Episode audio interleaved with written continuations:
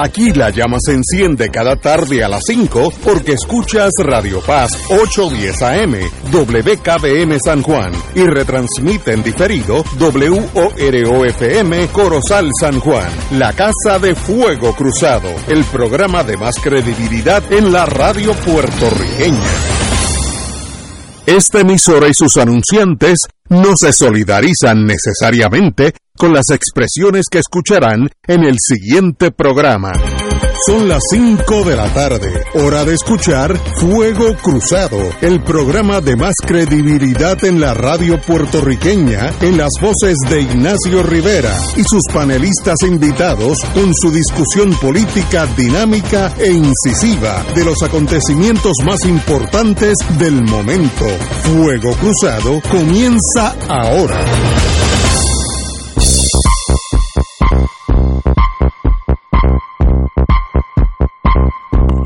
Amigos y amigas, hoy es, hoy, hoy es el día de los Héctor.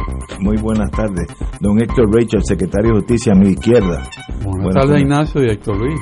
Y Héctor Luis Acevedo, alcalde de San Juan, por unos años que me acuerdo que yo estaba en pueblo y tropezamos, siempre fue un alcalde muy, muy competente, muy ávido a, escuchar a uno. Que eso no pasa todos los días, que escuchen al pueblo.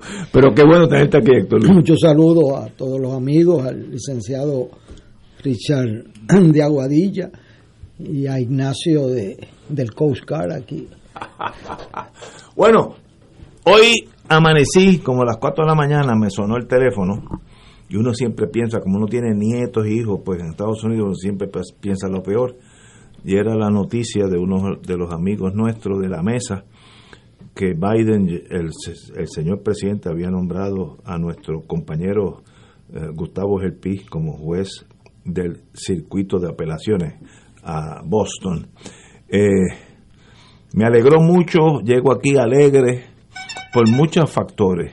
Primero, el PI no nació con una cuchara de oro en la boca, empezó en cero, lo conozco desde que era abogado rookie y asistencia legal federal en, en el Tribunal Federal, tuvo como cuatro o cinco años estoy hablando de memoria, así que no, no estoy, esto no es ex cátedra. Eh, estudié en Perpetuo Socorro, una, la clase media puertorriqueña. Eh, yo sé que estudió en Boston leyes, tiene la reválida de Nueva York, Massachusetts y Puerto Rico. Eh, fue así, abogado, law clerk, como se dice eso en español, law clerk, este, asistente legal del juez Pérez Jiménez por unos años, eh, cuatro años, aquí lo tengo apuntado, cuatro años en asistencia legal, donde aprendió ir a corte todos los días y bregar con la vida como es de verdad. Luego fue procurador de general en Puerto Rico eh, y sencillamente eh, fue magistrado del Tribunal Federal y ahora llegó a ser juez de distrito del Tribunal Federal y ahora es nominado al Tribunal de Circuito. Lo que me gusta de este caso no es porque es mi amigo y almorzamos juntos uno o dos veces en semana, eso es irrelevante. Es que el sistema funciona, llega ahí por sus méritos. No es porque la familia es Rockefeller, ni, de esos nombres estratosféricos, que con, con el nombre nada más uno llega. No, no. Ese se tuvo que chupar el limón de la vida de abajo para arriba, y eso es meritorio en, inglés se dice the system works, el sistema funciona.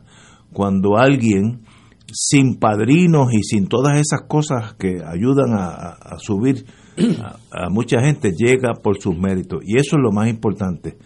El más liberal me dijo a mí el juez Casella antes de morir que en paz descanse el juez más liberal que estaba en el tribunal juez Casella incluido hablándose de él mismo él me dijo, el, juez más liberal que está aquí es el PI.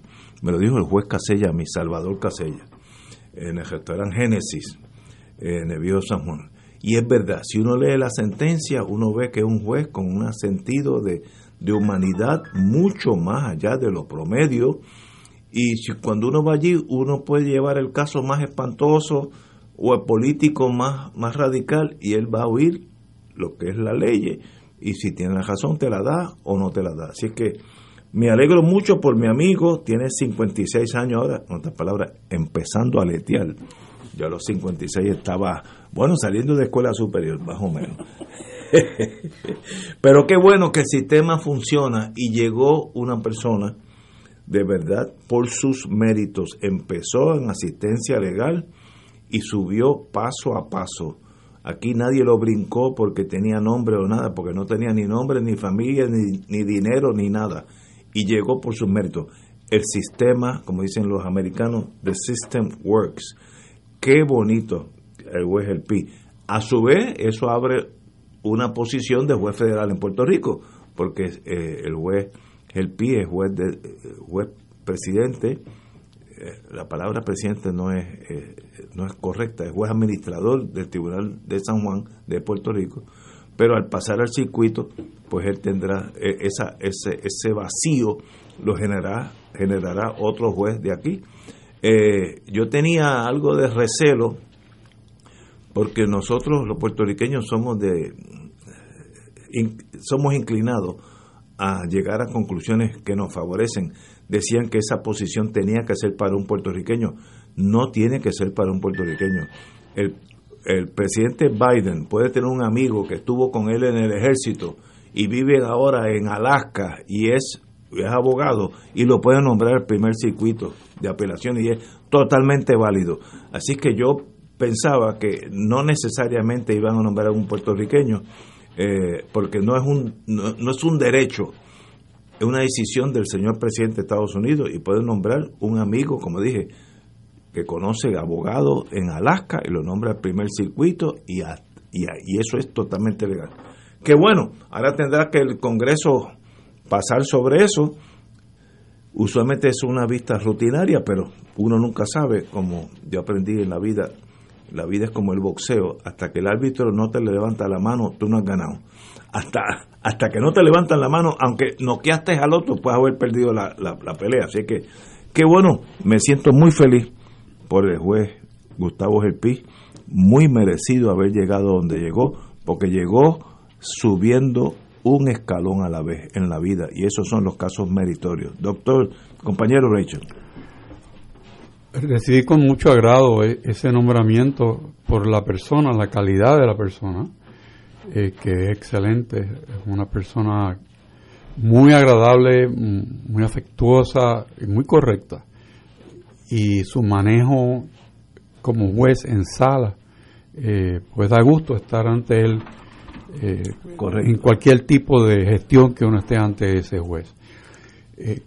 creo muy acertado desde el punto de vista político el nombramiento, porque de raíz es un nombramiento que llega a la judicatura por la vía republicana. Y yo creo que eso le va a ayudar mucho en el proceso en el Senado, donde realmente el Partido Demócrata no tiene mayoría. Eh, a lo mejor es tabla, pero con tantos, con tantos partidarios del Partido Demócrata que son, podemos llamarle cuasi republicanos, cualquier cosa puede pasar. Y en ese punto es que me parece que es genial desde la perspectiva política el nombramiento, porque a nivel personal, a nivel profesional, es incuestionable. Compañero, señor alcalde. Bueno, en estos micrófonos habíamos expresado eh, nuestro parecer sobre esa vacante. Esa vacante, como bien señala Ignacio, la crea la muerte del juez Torruella, que fue el primer puertorriqueño a ocupar un puesto en, en, en el primer circuito que revisa las decisiones de las Cortes Federales en Puerto Rico. Antes, hasta 1961, revisaba las decisiones del Tribunal Supremo de Puerto Rico. Eso fue uno de los cambios que hubo. El juez El Pi es un excelente nombramiento en sus méritos. Es una persona que no tiene agendas contra nadie que yo conozca. A diferencia de otros jueces. y vamos a poner los puntos sobre la silla. Aquí la impresión que dan uno es que si tú vienes de un lado o de otro, el juez puede sentenciarte de formas diferentes. Puede tomar decisiones, o como pasó en el caso de Guánica por un lado y Aguadilla lo contrario por el otro, a, dos semanas uno del otro. O sea, ¿y cuál era la diferencia? El juez El Pi eh, es una persona en sus méritos, muy capacitada, lleva 15 años de juez, 6 de magistrado, o sea, Increíble. eh, eh, le ha dedicado al servicio público judicial eh, gran parte de su vida profesional. Eh, yo lo conozco, eh, le publicamos un libro eh, muy bueno, que obviamente yo no estoy de acuerdo con sus conclusiones, pero esa es la universidad y él es un profesional y un buen libro y argumenta sus puntos muy bien fundamentados. No es una persona anti nadie que yo conozca y eso es importante porque no lleva una agenda contra nadie. Eh, evita también ese nombramiento una crisis constitucional gratuita en Puerto Rico porque la vacante que podía quedar si la juez presidenta la nombraban, cosa que Ignacio discutió aquí, iba a crear un conflicto constitucional mayor en Puerto Rico, en medio de una redistribución electoral. Eh, yo lo advertí, así que eh, creo que teniendo un candidato como Gelpi, era muy difícil superar su, su competencia para esa posición, excepto por otras razones que eh, en este caso creaban problemas eh, muy serios en Puerto Rico y nosotros tenemos la agenda muy cargada. Cuando yo llegué aquí esta tarde, este, los compañeros estaban discutiendo de ver cómo salvamos muchas noticias negativas. O sea, entonces pues de las que tenemos eh, eh, no debemos diluirlas o crear adicionales salvo que sea indispensable. Eh, en ese sentido, este nombramiento es refrescante. Es refrescante, mereció el apoyo de gente que no son de su ideología abiertamente, eh, exgobernadores de otros Aníbal Acevedo, lo de, de vi. otro, eh, la, Sila Calderón, Alejandro, Prats, eh, o sea, ¿por qué? Porque él se los ganó. Se lo ganó. O sea, no fue que se los regalaron, como dijo Ignacio, sino que el respeto de un juez eh, que es imparcial, que es estudioso, que resuelve rápido. Y, yo digo eso con mucho dolor porque yo una vez eh, eh, estuve en el Tribunal Superior de San Juan y obviamente ganamos un caso porque el CRIM distribuyó los fondos en 77 municipios y le quedó fuera el municipio que más contribuye al CRIM. Y el juez le dijo, pero ¿y cómo es eso? Pero ¿y cómo es que usted cobra de 78 municipios y distribuye en 77? Y el hombre dijo, eso fue lo que me aprobaron, eso fue lo que yo hice.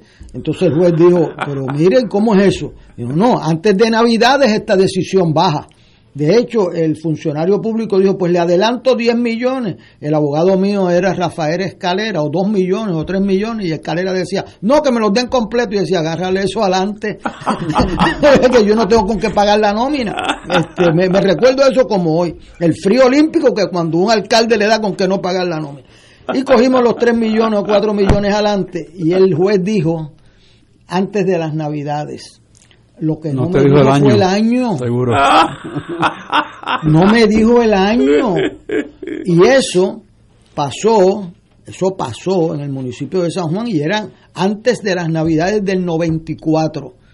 Y el cheque de ese caso llegó en marzo, lo llevó a Escalera del 97 cuando yo no era alcalde ya. O sea, el, el resolver rápido Eh, eh, eh, es, es es más, importante. a veces uno dice, es mejor que me resuelva en contra porque puedo apelar que una no decisión, tú te quedas ahí. Entonces, pues, eh, Escalera me decía, es que si le voy donde el juez sabe Dios me decide en contra y este caso está gano, Héctor Luis. Y yo le decía, bueno, está gano, pero no tengo los chavos. Este, pues mira, se- cuando llegó Sila Calderón de alcaldesa, Escalera apareció allí con un cheque de 10 millones de pesos, este, que yo lo tuve que sudar. Eh, eh, esa es la, la realidad. Así que el pie es un juez que se ha ganado el respeto de los abogados, el respeto de personas que no piensan igual que él por su profesionalismo y su seriedad. Además, como yo dije esta mañana, a fin de cuentas los puertorriqueños tenemos que aprender a vivir unos con el otro y saber que para empujar este país hacia adelante tú necesitas gente de diferentes visiones, los más competentes. La cualidad que él tiene y que no se consigue fácilmente es que es una persona respetable y decente. Y eso yo no lo digo gratuitamente. Así que mis mejores deseos en la confirmación, no creo que va a tener problema alguno en su confirmación, está sobrecualificado para esa posición. Puede ser no, no solamente lo que dice Ignacio de que sea un amigo del, del, presidente, normalmente los otros eh, jurisdicciones que están cubiertas por el primer circuito, eh, eh, los senadores en particular empujan sus candidatos. Seguro. O sea que eso es normal. Y en este caso conseguir un, un apoyo tan amplio en la comunidad puertorriqueña como él consiguió es raro, valioso y debe eh, incentivarse a que ese sea el tipo de conducta entre los puertorriqueños. Así que mi felicitación a él, además eh, evitamos unos problemas colaterales de marca mayor que pudieron haberse creado. Así que hoy empezamos este programa. Ganamos todo. Una nota positiva. Con una nota positiva, Richard. Usted que estaba eh, agolpeado con tanta negativa, pues yo le digo, mire, el que yo me levanté esta mañana y a las cinco y media de la mañana un amigo mío me mandó el recorte. Este, y yo dije, bueno, empezamos muy bien. Anoche había una información eh, sobre ese particular y la confirmaron anoche y salió hoy como confirmada, así que es muy bueno para Puerto Rico. Puerto Rico tiene que ser gobernable y para ser gobernable necesitas que la mejor gente estén en las posiciones claves. Y hay que invitar al servicio público en Puerto Rico a la mejor gente Así es como, o sea, como me decía mi Victoria Muñoz, cuando tú vas a seleccionar un cirujano para operarte, tú no le preguntas de qué partido es. ¿Quién es el mejor? ¿Quién es el mejor? Y si hay que ir a Ponce, tú vas a Ponce. Y si hay que ir a Manatí, tú vas a Manatí. Si vas al centro médico, al centro médico. Pues nosotros como pueblo tenemos que buscar a los mejores. Y los mejores deben venir al servicio público. Y uno de los problemas muchas veces que tenemos es convocarlos al servicio público. Y por eso hay que ser muy cuidadoso en respetar eh, gente que han sacrificado mucho por servirle a Puerto Rico. Así que buen día para nuestra gente, a los que lo apoyaron, y muy buenos días al, al juez eh, por estar disponible para servirle a Puerto Rico de esta manera y con estos valores. A mí yo estaba hoy, cogí un tapón porque iba para San Juan cuando estaba la, el movimiento de energía eléctrica en el Capitolio, así que me chupé una hora en el carro.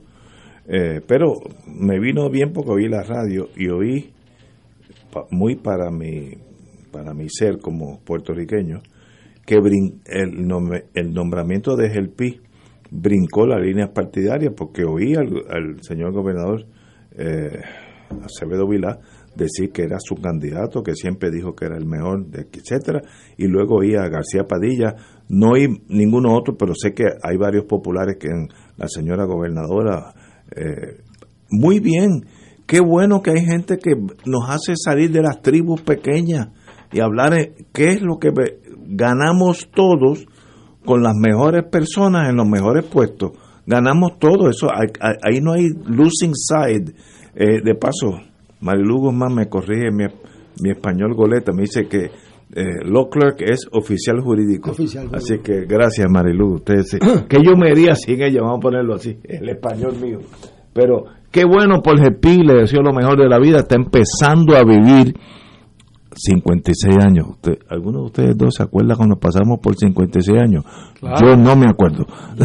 Yo sé que matemáticamente pasé por ahí, pero no lo, no, lo recuerdo muy bien. Pero qué bueno, la vida sigue y es una buena noticia y me, estoy contentísimo con el nombramiento de que de paso él tiene que acostumbrarse que de ahora para abajo no va a ser Helpi, porque esa es la, la J árabe, va a ser Gelpi, que es la, la G americana. Así que de ahora para abajo será Circuit Judge Gelpi. Así que desde ahora que se acostumbre a eso, porque se lo va a tener, cada vez que vaya a un circuito diferente o a una corte diferente, será Gelpi. Eh, pero estoy seguro que él puede vivir con eso. Señores, vamos a una pausa y regresamos con Fuego. Fuego Cruzado está contigo en todo Puerto Rico. ¿Tienes cáncer de páncreas o del pulmón? Si has recibido terapia y el cáncer continúa avanzando, no pierdas la esperanza. Existen nuevas terapias basadas en el perfil molecular para pacientes de cáncer de páncreas o pulmón, disponibles en Puerto Rico únicamente en Pan Oncology Trials. Llame hoy al 787-407-3333, 407-3333, Pan Oncology Trials, ofreciendo protocolos de tratamiento con la ciencia más avanzada para combatir el cáncer. Amigos y amigas, les saluda Padre Milton y quiero agradecer las ofrendas que hicieron durante Radio Maratón de Radio Paz 2021. La providencia de Dios se ha manifestado a través de esas aportaciones. Si ya recibiste la boleta, recuerda devolverla con tu cheque o tu giro postal. Y si no pudiste llamar durante Radio Maratón, todavía puedes aportar buscándonos en ATH Móvil en la sección de donar como Radio Paz 810. Gracias por cada dólar, por cada centavo que nos ayuda a mantener la misión de Radio Paz en el aire. Que el Señor les multiplique esas aportaciones y que siga derramando bendiciones a través de Radio Paz 810, donde ser mejor es posible. En el mes de la radio, la Asociación de Radiodifusores se une a la Fundación Rayito de Esperanza para reactivar sonrisas. Ayúdanos a reactivar la sonrisa de cientos de niños y jóvenes pacientes y sobrevivientes de cáncer, haciendo posible que Rayito de Esperanza continúe ofreciendo servicios médicos y programas completamente libres de costo. Donar es fácil. Visita el portal rayitodesperanzapr.org o por ATH móvil a Rayito de Esperanza PR. En Oro 92.5 FM, Radio Paz 810 y el Canal 13 estamos trabajando a tono con la emergencia que en estos momentos está viviendo Puerto Rico. Estamos ofreciendo nuestros servicios al máximo con el personal disponible según nos permitan las circunstancias. Si tiene un mensaje para ofrecer a sus asociados, clientes o personal, solo tiene que llamar al 787-349-7949. 787-552-0825 y nuestros empleados le al personal de ventas para atender su necesidad. A nuestros clientes estén en comunicación con su ejecutivo o ejecutiva de ventas que continúan ofreciendo sus servicios como de costumbre. Recuerden los teléfonos 787-349-7949 y 787-552-0825. Y ahora continúa Fuego Cruzado.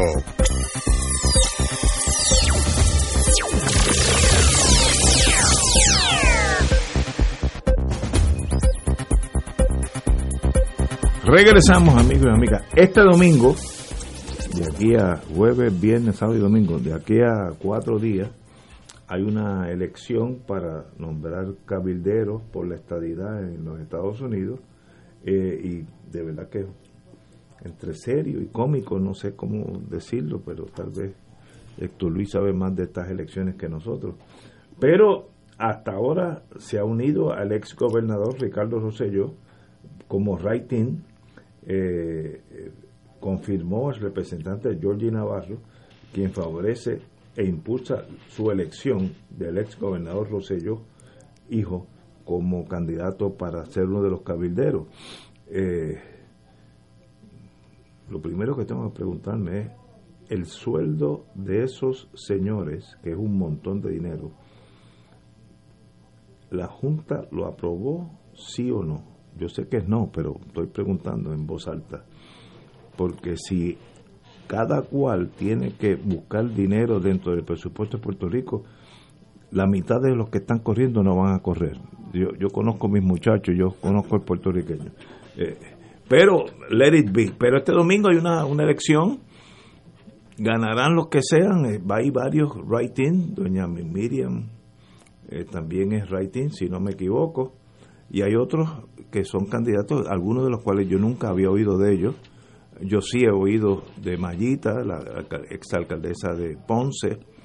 Está Zoela Boy, muy capacitada en ese sentido. Es decir, para mí la, de todos los que están allí, la única que yo reconozco como alguien que puede llevar esa, esa, esa posición a, Washington. Pero eso es para los que voten este domingo, no necesariamente tiene que ser del PNP, pero estoy seguro que el 99% de los votos que irán este domingo van a ser PNP, porque tiene que ir con la estadidad. Así que los populares, no sé si tienen vela en ese entierro, y los independentistas ni hablar.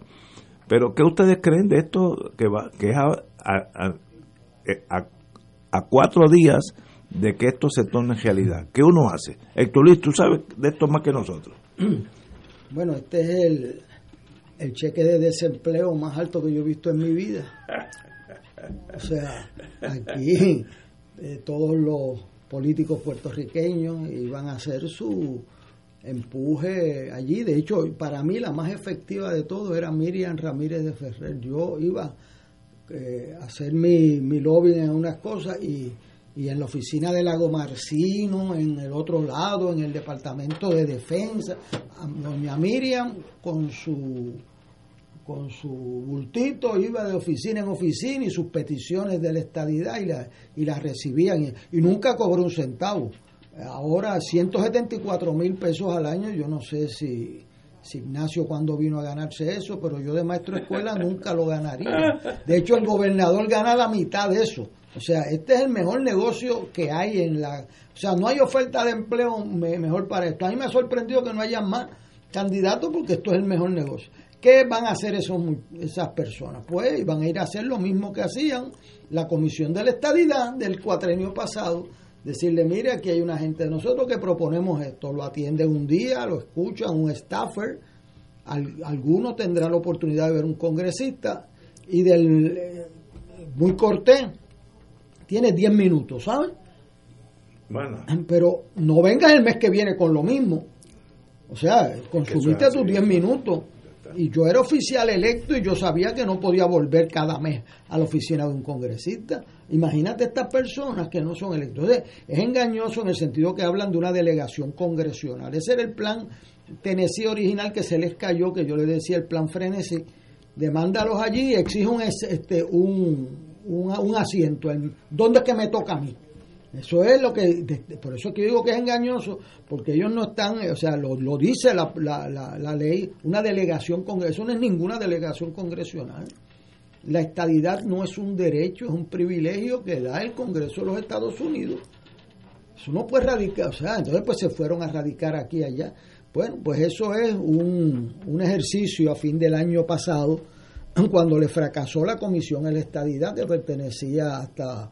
Eh, un pelotero, eh, decía Romero, Roselló la presidía, estuvieron haciendo eso y no pasó ni una vista pública, ni una vista pública en el cuatrenio pasado. Entonces ahora te este, dicen, para mejorar la oferta le voy a dar 174 mil pesos de fondos públicos, de los que Ignacio paga y Héctor Richard paga el 15 de abril y yo lo... pago.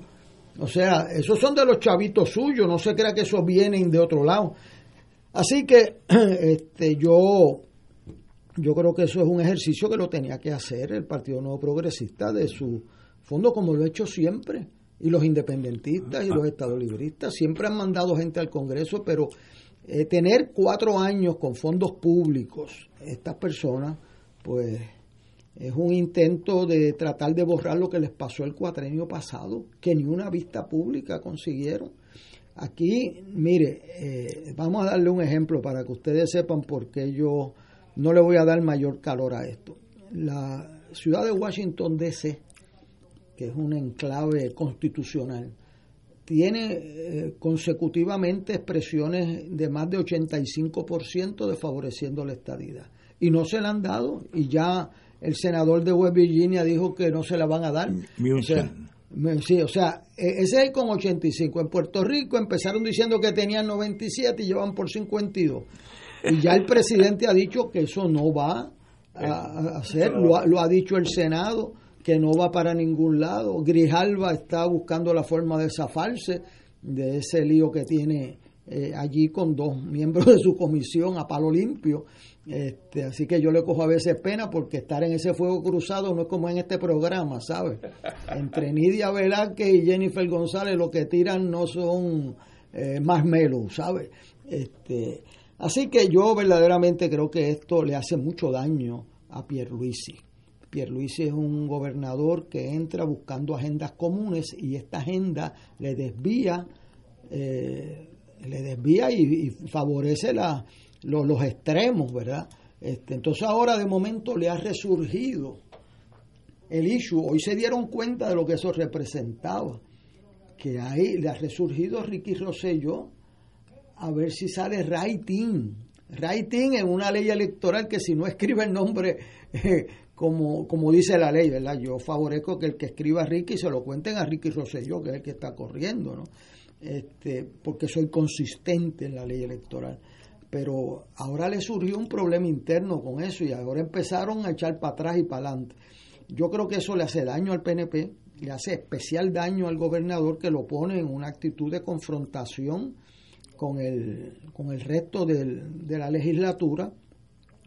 Y eh, la Junta Fiscal aprobó el gasto a regañadientes de la celebración de la actividad.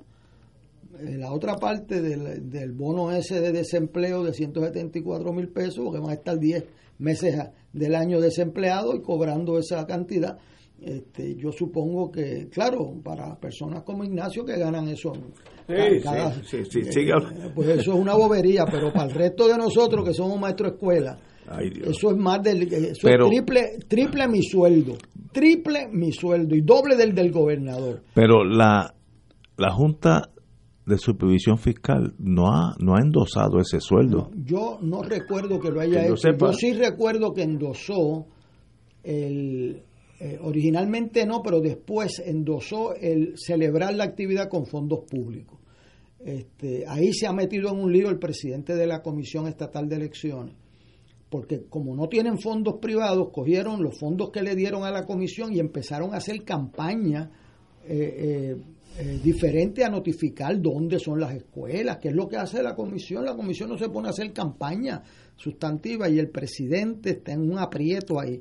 Y no solamente eso, sino que cogieron la dirección de las computadoras que se llama OSIPE y cogió y sacó más de medio millón de lectores para subirle el nivel de participación sin que nadie se lo planteara. El presidente tiene un problema porque él responde por la administración y cómo él se entera último. Eso es un problema de administración y de, y de muy serio y eso es todo eso es divisivo al país o sea, esto no va a resultar en nada que no sea un gasto, y pero el, gasto mayor es de la, del tiempo, de la energía, de la credibilidad del gobernador que tiene que aunar fuerza y esto es un hecho totalmente divisivo, ofende la cantidad de dinero. ¿Usted sabe por qué le pusieron ese dinero? Porque eso es lo que gana un congresista.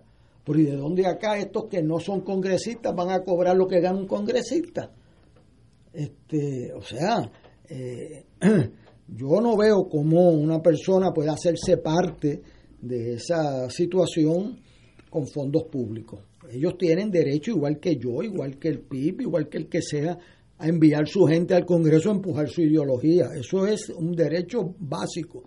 El que usted nos ponga a pagar con fondos públicos 174 mil pesos, porque a los de la Comisión de la Estadidad le pagaban los viajes, etcétera, pero no cobraban, que yo sepa.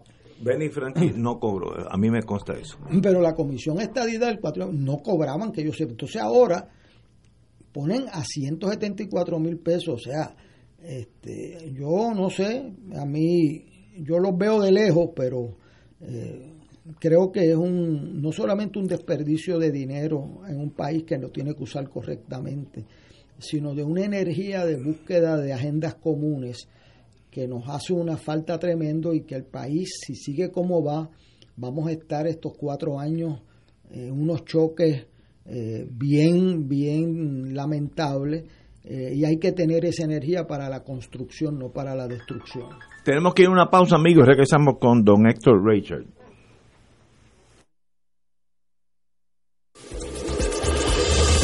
Fuego Cruzado está contigo en todo Puerto Rico. La tecnología avanzada al cuidado de su salud tiene un nombre. Advanced Imaging Interventional Center. Siempre con innovadores servicios en radiología diagnóstica y un personal certificado brindándole confiabilidad con resultados más certeros en todas sus pruebas. Ofrecemos MRI, tomografía computadorizada, angiografía digital, neuroradiología, sonografía y ahora con nuestro nuevo servicio avanzado de PET-CT para pruebas de alta eficiencia. Advanced Imaging, edificio Arturo Cadilla, Centro Médico San Pablo Bayamón, 269-2442. Llegó mayo, mes de la radio, medio de comunicación por excelencia, ligado a Puerto Rico por haber sido protagonistas de su historia desde los inicios. Fuimos de las primeras 13 naciones mundialmente en tener estaciones radiales y la segunda en Latinoamérica. Logro extraordinario para nuestra isla. La radio, compañera constante, amiga en nuestros triunfos y desgracias, medio esencial por su inmediatez y trascendencia. La radio, siempre presente en nuestras vidas. En hora buena a la industria y sus componentes, porque siempre exclamemos con orgullo, somos gente de radio. ¡Felicidades! Fuego Cruzado, el programa de más credibilidad en la radio puertorriqueña, es ahora la tribuna abierta de análisis noticioso, con diversas perspectivas que exploran el trasfondo de lo que acontece a diario y cómo nos afecta. Escucha Ignacio Rivera y sus panelistas invitados de lunes a viernes en Fuego Cruzado en transmisión diferida a las 10 de la noche por Oro 92.5 FM. Saludos familia de Radio Paz, mi nombre es Jafet Marrero. Y yo soy Eric Rosario. Ahora puedes escucharnos todos los sábados a la 1 pm en Podcalizando. La conversación que no tuviste después de misa. Un programa para toda la familia. Búscanos en las redes sociales como Influenzando. Y recuerda, Hagamos viral a Jesús. Saludos familia de Radio Paz, mi nombre es Jafet Marrero. Y yo soy Eric Rosario. Ahora puedes escucharnos todos los sábados a la 1 pm en Podcalizando. La conversación que no tuviste después de misa. Un programa para toda la familia. Búscanos en las redes sociales como Influenzando. Y recuerda, Hagamos viral a Jesús.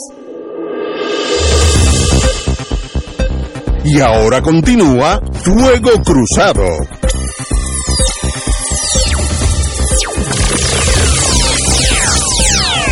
Regresamos, amigas y amigas, a Fuego Cruzado. Estábamos hablando de la elección de cabilderos este domingo por la estadidad, donde el ex gobernador Roselló, eh, que fue motivo de una expulsión por el pueblo, ahora dice yo estoy dispuesto ayudarlos ustedes hacia la estadidad, etcétera, etcétera. Yo no sabía porque salió en la prensa que la señora comisionada residente Jennifer González no es, no es en, endosante de esa posición, al contrario, ha dicho una cosa muy negativa. No sabía que había tanta mala sangre entre ellos dos, pero es que yo no estoy velando eh, paso a paso la vida entre ellos. Pero me da la impresión que no, hay ahí un choque de, de ideología entre Jennifer González y el señor ex gobernador uh, Rosselló. Compañero, don Héctor Rachel. Pues Ignacio, tú empezaste preguntando tanto a Héctor Luis como a mí, eh, ¿de dónde van a salir los electores que van a ir a esa primaria? No. Vamos a llamarle primaria o elección de cabilderos o, embajadores de la estadidad o como tú quieras llamarle. Lo de lo de cabilderos, como decíamos aquí fuera del aire, a, tiene un olorcito que no es muy agradable eh, porque suena a chanchullo. Y eso, pues, no creo yo que sea la intención del que redactó la ley. Pero hay un 52% de los electores en Puerto Rico que votaron por la estadidad. De ese 52, ahí. ¿cuánto irá? Bueno, sabrá no, Dios, no pero sé. hay un 52 y es mucho más grande que lo que colacionó el PNP o el Partido Popular. O sea que ahí hay un grupo de personas que manifestaron en una forma, entiendo yo, clara, que su aspiración para Puerto Rico como destino es la estadidad. Ahora, eso suena muy bien, pero me parece a mí que a veces alguien le da a uno una, una idea y no se toma a tiempo o no se toma en serio. Y yo creo que si el gobernador Pedro Pierluisi hubiese tenido un, un atisbo, un poquito de astucia política y si conociera mejor su propio partido, pudiese haber detectado que él había realmente puesto en vigor la figura del caballo de Troya. Porque hay un fermento dentro del Partido Nuevo que milita en lo que son rosellistas, que van más allá de, de el ex gobernador y está su padre y las personas que entienden que esa familia es la contestación a los problemas de Puerto Rico. Entonces, se buscan personas que han comenzado esta campaña desde hace unos cuantos días atrás, sin que la gente se dé por enterado, pero sí trabajando, anunciando lo que podría venir sin decir lo que viene. Como diríamos en publicidad, un teaser. O sea, que ese es el, el tema, ¿no?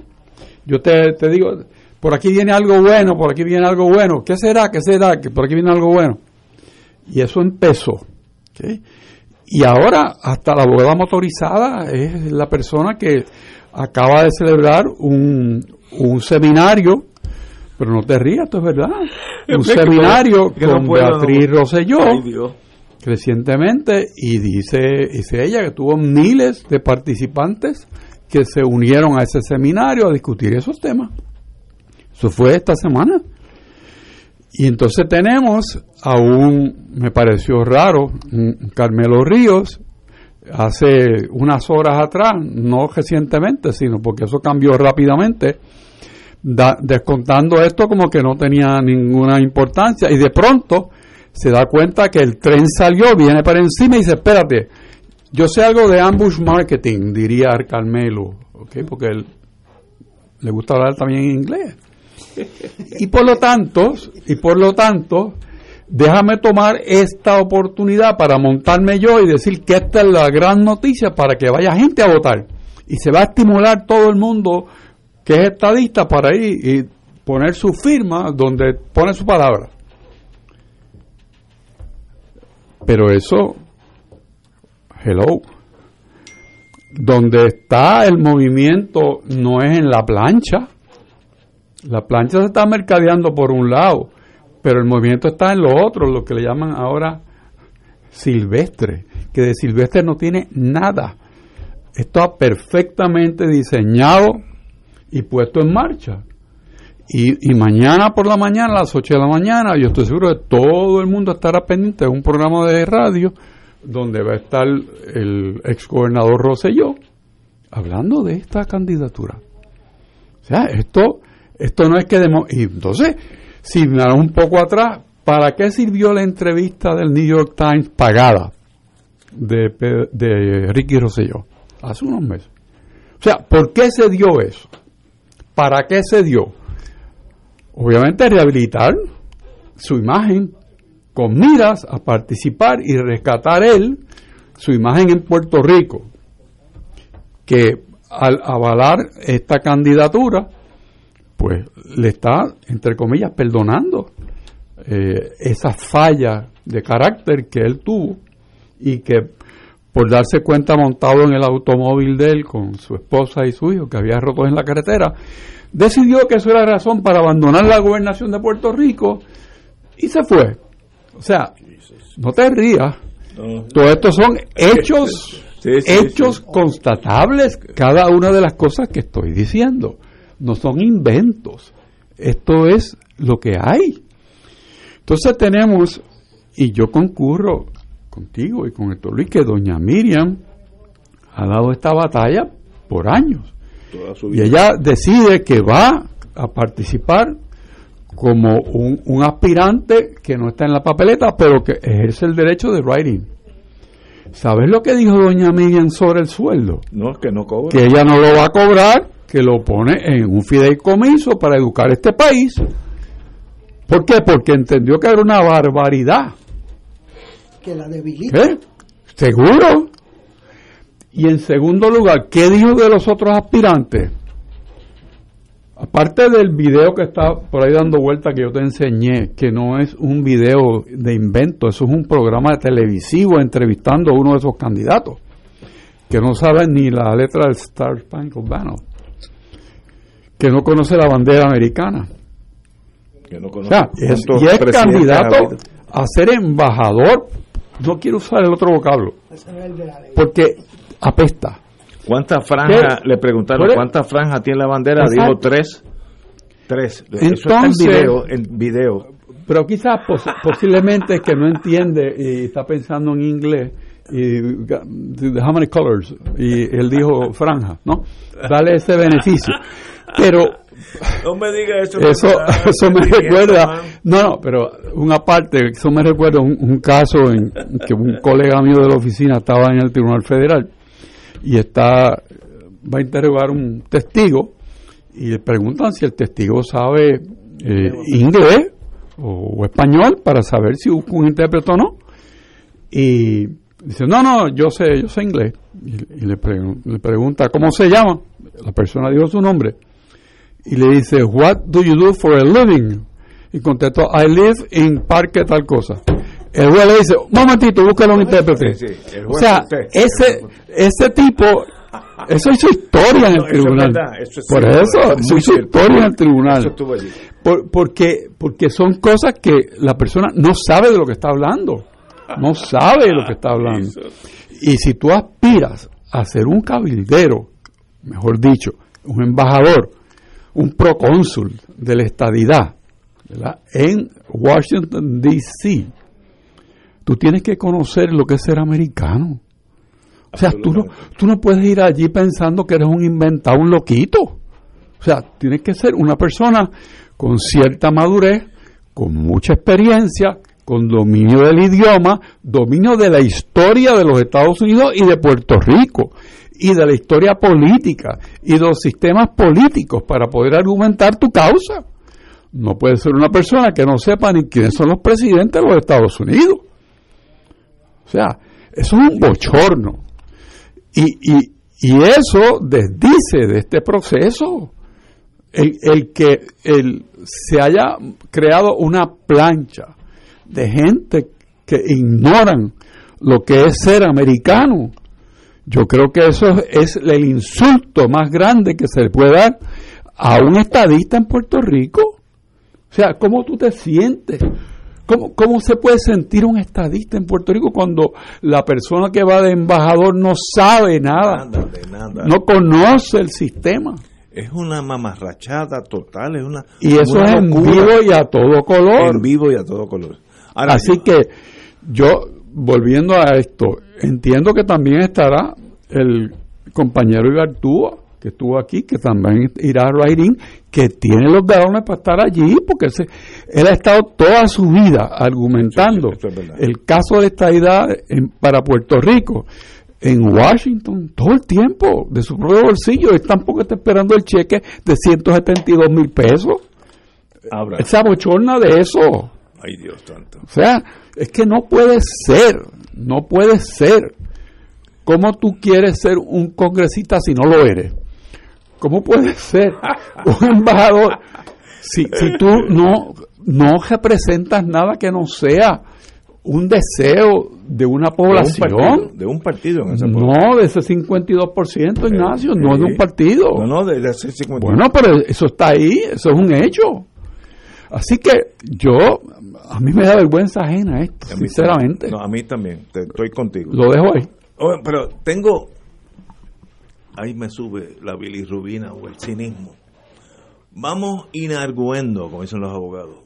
Ya ganaron. ¿Cuántos son los que van para allá? Seis.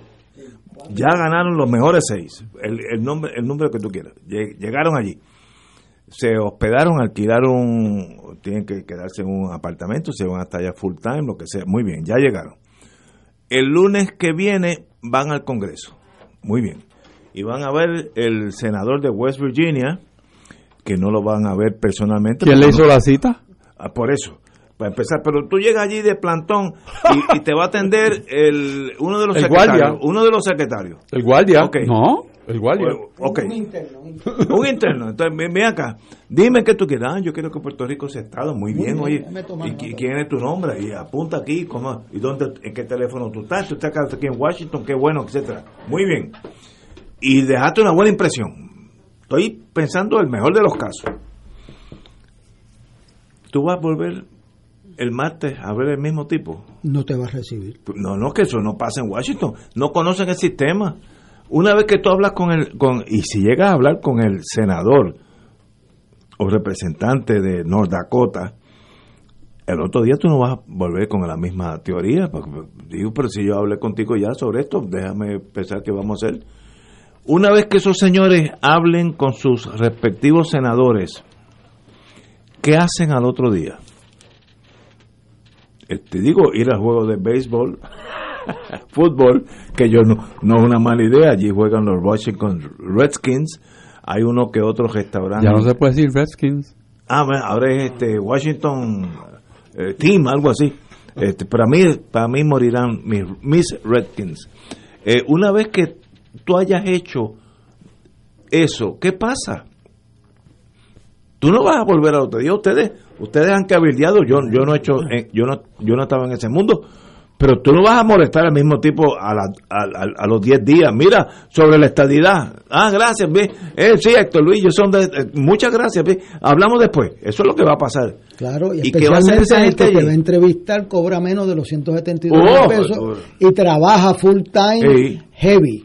O sea, que, que como decía Richard o doña Miriam, que, que sabe de eso más que mucha gente aquí. Y, Dedicado su vida a eso. eh, eh, eso del sueldo al que se le ocurrió, Hiere hiere la, ¿cómo era que decía el Supremo? Hiere la retina. la retina. O sea, eh, eso es eso es un poison pill de grandes proporciones, porque usted se va a hacer parte de eso, oiga, y cuando usted llegue al Congreso, que quien lo va a recibir es un staffer. Staffer, esa es la palabra. Entonces ese staffer gana 60, 70 mil dólares trabajando 12 horas al día. Y llega usted allí y lo va a ver y nos vemos el mes que viene y dice, no, no, ya yo tomé la nota. ya yo sé de que, cuál es Yo, el yo, yo conozco a que usted vino muy bien, gracias. Yo le llamo, eh, eh, eh, yo le llamo si lo necesito, ¿sabe? Eso es lo que Pues- va a pasar. Pues eso es lo que va a pasar. Van a trabajar un mes al año, dos meses al año, con suerte. Entonces tienen un cheque de desempleo de 172 mil pesos. Yo no conozco a nadie que reciba eso en la historia de la humanidad. Este, Pero ¿qué hace esa gente después? por eso no, no, no. Es que Los- eso. Las otras semanas que van a estar en Washington. O estarán aquí haciendo política, no sé. No, ellos le pagan por allá, no es por aquí. Este, así que yo no sé, eso es el mejor cheque de desempleo de, de- Oye, está bueno. del sistema. Así que mira a ver, Ignacio, todavía Bueno, está tiempo para Ignacio, suyo. Rating. Sí se puede. 172 mil Ignacio. Bueno, Mira, cualquier cualquier persona que, que tenga una agenda de cabildeo, yo la tuve como parte de la Asociación Nacional de Secretarios de Justicia o como miembro de la American Bar Association, que son organizaciones que tienen un sistema de cabildeo y, y funciona como un reloj. Pero ya tú tienes establecido cuáles son las metas, cuáles son las particulares eh, situaciones de cada uno de los congresistas, pero más que de ellos, de los staffers. Por dónde le entra el agua al coco. O sea, y tú vas caminando con ese conocimiento y vas tocando las bases según es necesario para entrar en el corazón de esa persona tan especial a quien tú te le estás hablando hoy. Mañana le va a hablar a otro, pero es otro muñeco. O sea, tú necesitas tener inteligencia, no me refiero eh, personal, sino inteligencia, información, eh, para poder hacer ese trabajo. ¿Y dónde están las calificaciones de las personas que están ahí? Algunos tienen, pero hay otros que no tienen nada. O sea, que tú dices, si por casualidad la plancha entra, pues alguien tendrá que buscar un lazarillo que los lleve. Y eso será otros 170 mil pesos, porque eso sí que van a cobrar, que son los cabilderos profesionales. O sea, ellos van a tener que buscar un profesional para que los lleve de la mano. ¿Y cuánto es la, la, la curva de aprendizaje para que ellos puedan hacer ese trabajo? Para empezar, sabrán inglés. Bueno, si no saben, entonces sí que es un chiste. Bueno, Porque- pero mira los videos. No quiero sorprenderlo, pero allá se habla inglés. no, quiero tirar aquí un, un monkey wrench en la máquina. En Estados Unidos se habla inglés completo y muy poca gente de esos staffers dominan el español.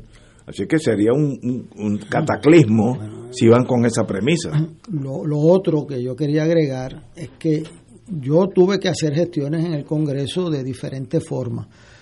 Lo que dice Richard cuando uno va a determinados comités, House and Ways and Means, conseguir una cita con el, eh, eso es un, o sea, eso no sale gratis, ¿sabes? Eso es bien fuerte. Igual otras cosas. Ahora, cuando uno es un oficial electo en ese sistema americano, eh, eh, o sea, yo por ejemplo no conseguía un cita eh, los puestos políticos, pero el alcalde de San Juan la, la conseguía. Este, o sea, eh, eh, yo veo un desenfoque en esa ley mayor. Claro, es la frustración del anterior, no se puede ver, o sea, es la frustración de haber tenido al gobernador Rosselló cuatro años empujando eso y no lograr una pulgada de avance. Eso se le dijo y después se inventaron un referéndum de 97%, que eso en el sistema americano, eh, eso es como el sueldo, que eso es un poison pill. Si tú vas a un sitio en Estados Unidos dice que sacaste 97% de los votos, eh, eh, la gente entiende que con un poquito más saca el 101.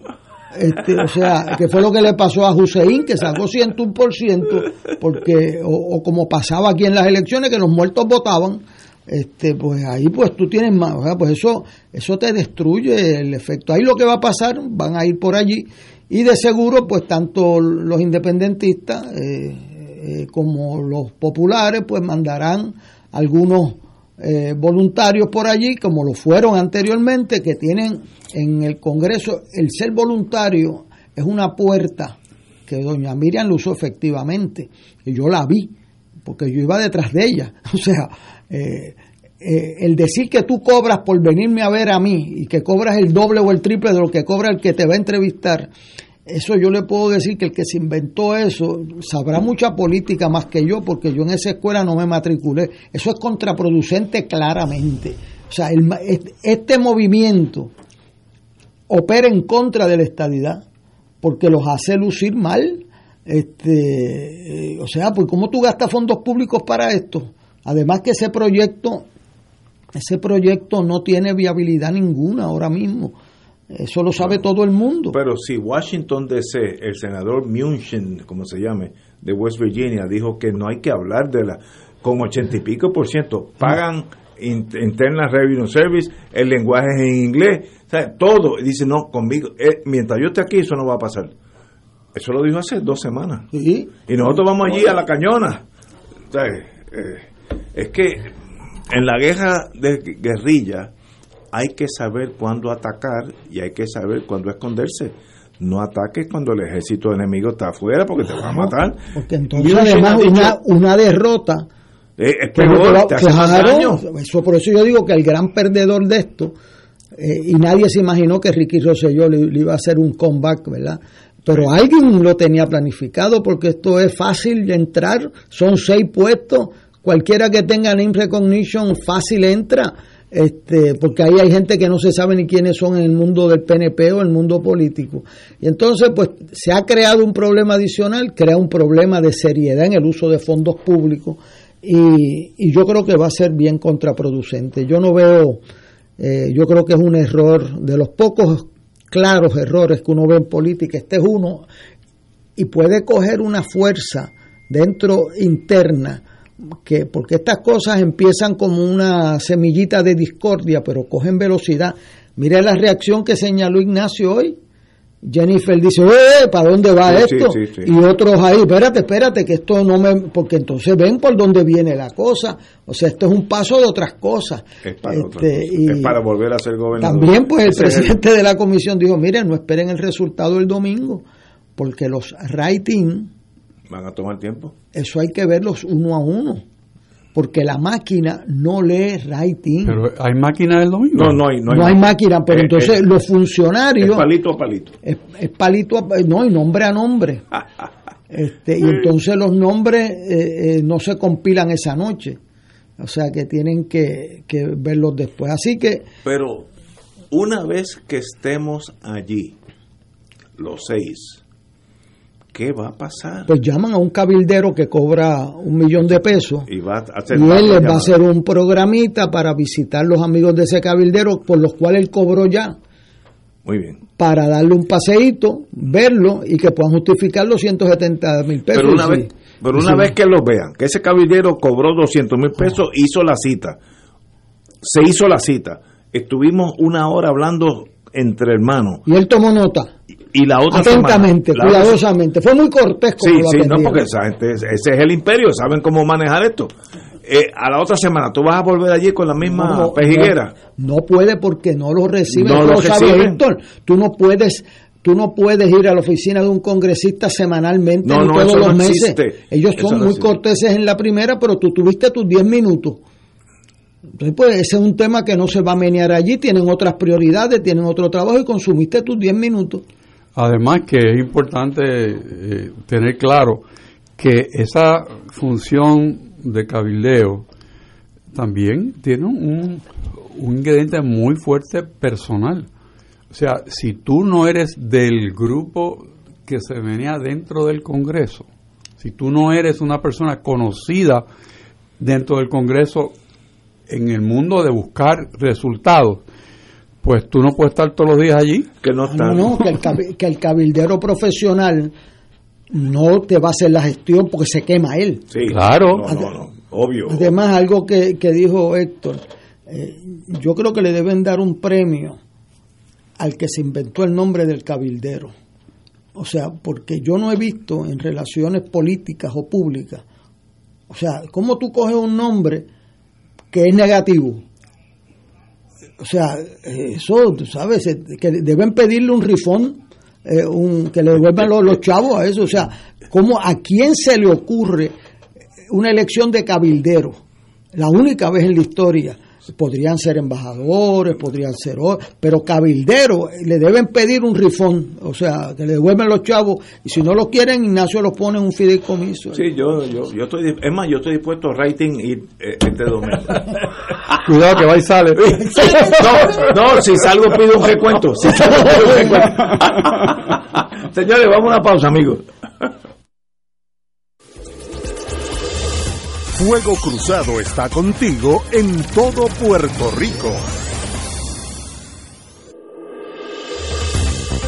Aquí la llama se enciende cada tarde a las 5 porque escuchas Radio Paz 810 AM, WKBM San Juan y retransmite en diferido WOROFM Corozal San Juan, la Casa de Fuego Cruzado, el programa de más credibilidad en la radio puertorriqueña.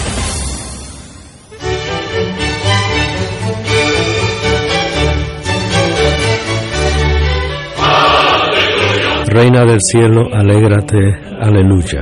porque el que mereciste llevar en tu seno, Resucitó como lo había dicho, aleluya. ruega por nosotros a Dios, Gózate y alégrate, Virgen María, aleluya. porque ha resucitado Dios verdaderamente.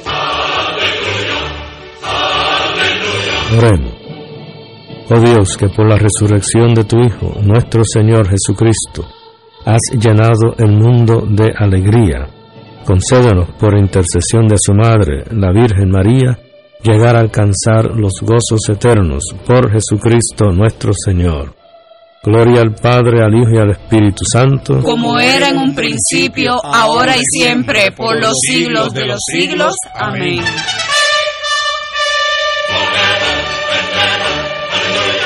En el mes de la radio, la Asociación de Radiodifusores se une a la campaña Reactivando Sonrisas de la Fundación Rayito de Esperanza.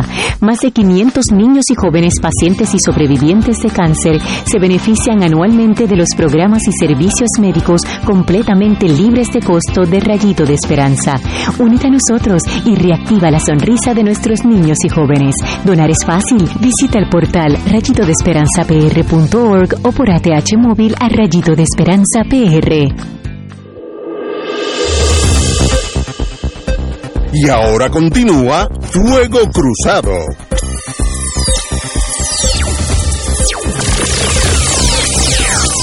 Regresamos, amiga, amiga, Fuego Cruzado. Bueno, amigos y amigas, vamos a, a brincarnos un año.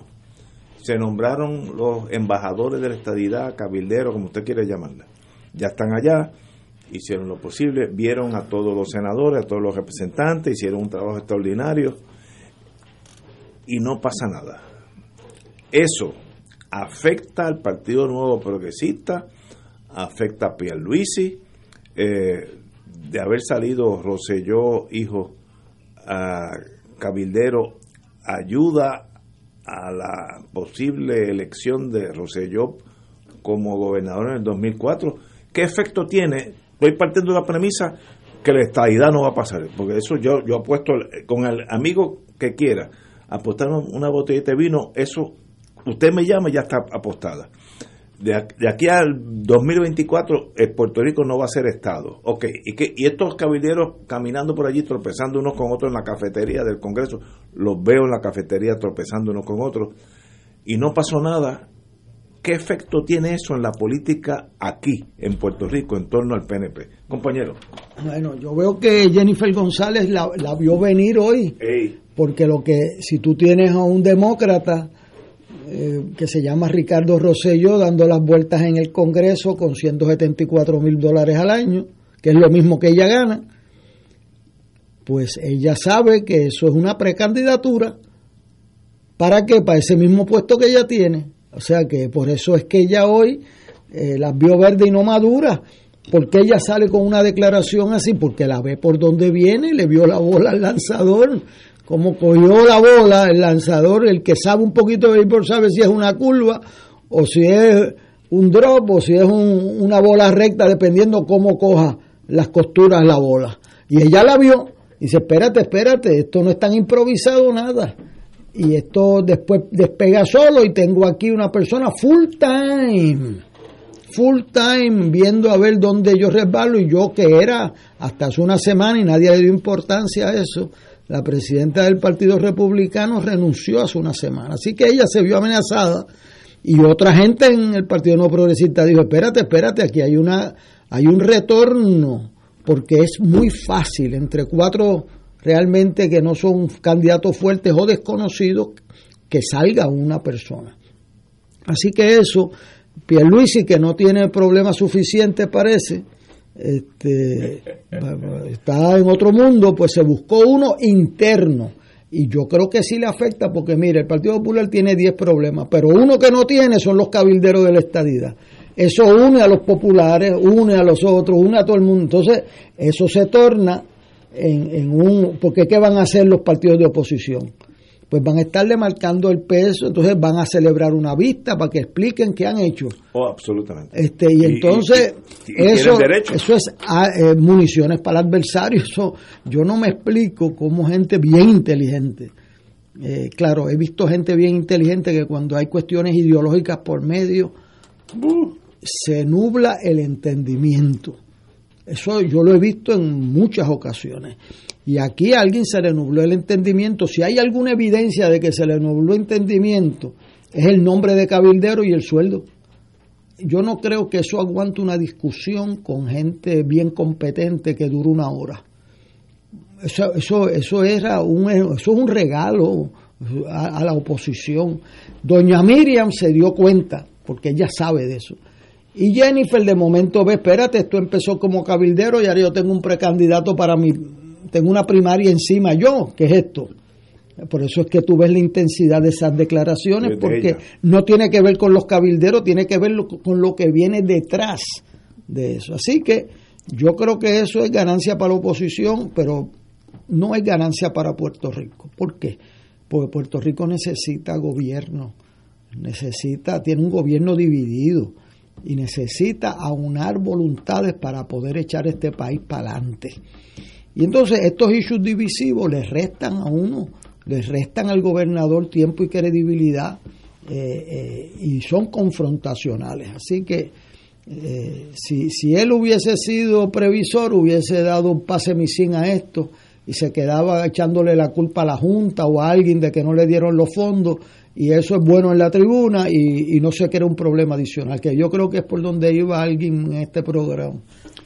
Pasa con ficha. Correcto, correcto, porque si hubiera cogido la negatividad de la legislatura de dar los fondos, dice yo hice lo que podía haber hecho y esto y allá los populares tienen la culpa de esto. Se acabó y quedó bien.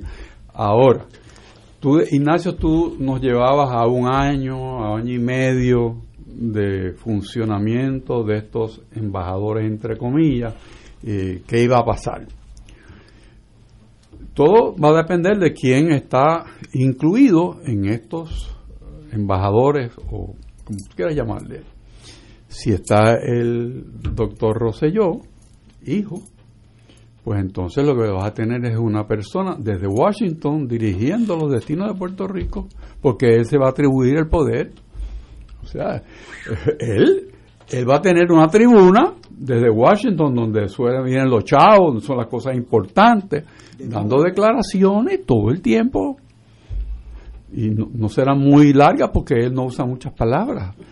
pero pero será un tweet o Sí, sí. cualquier cosa así este y utilizará las redes sociales que las sabe utilizar buscará personas que no sean los boys que le ayuden y entonces vendrá un una, una cuña dentro del Partido Nuevo divisivo y como decía Héctor Luis, malo para Puerto Rico porque entonces se divide una atención ya dividida.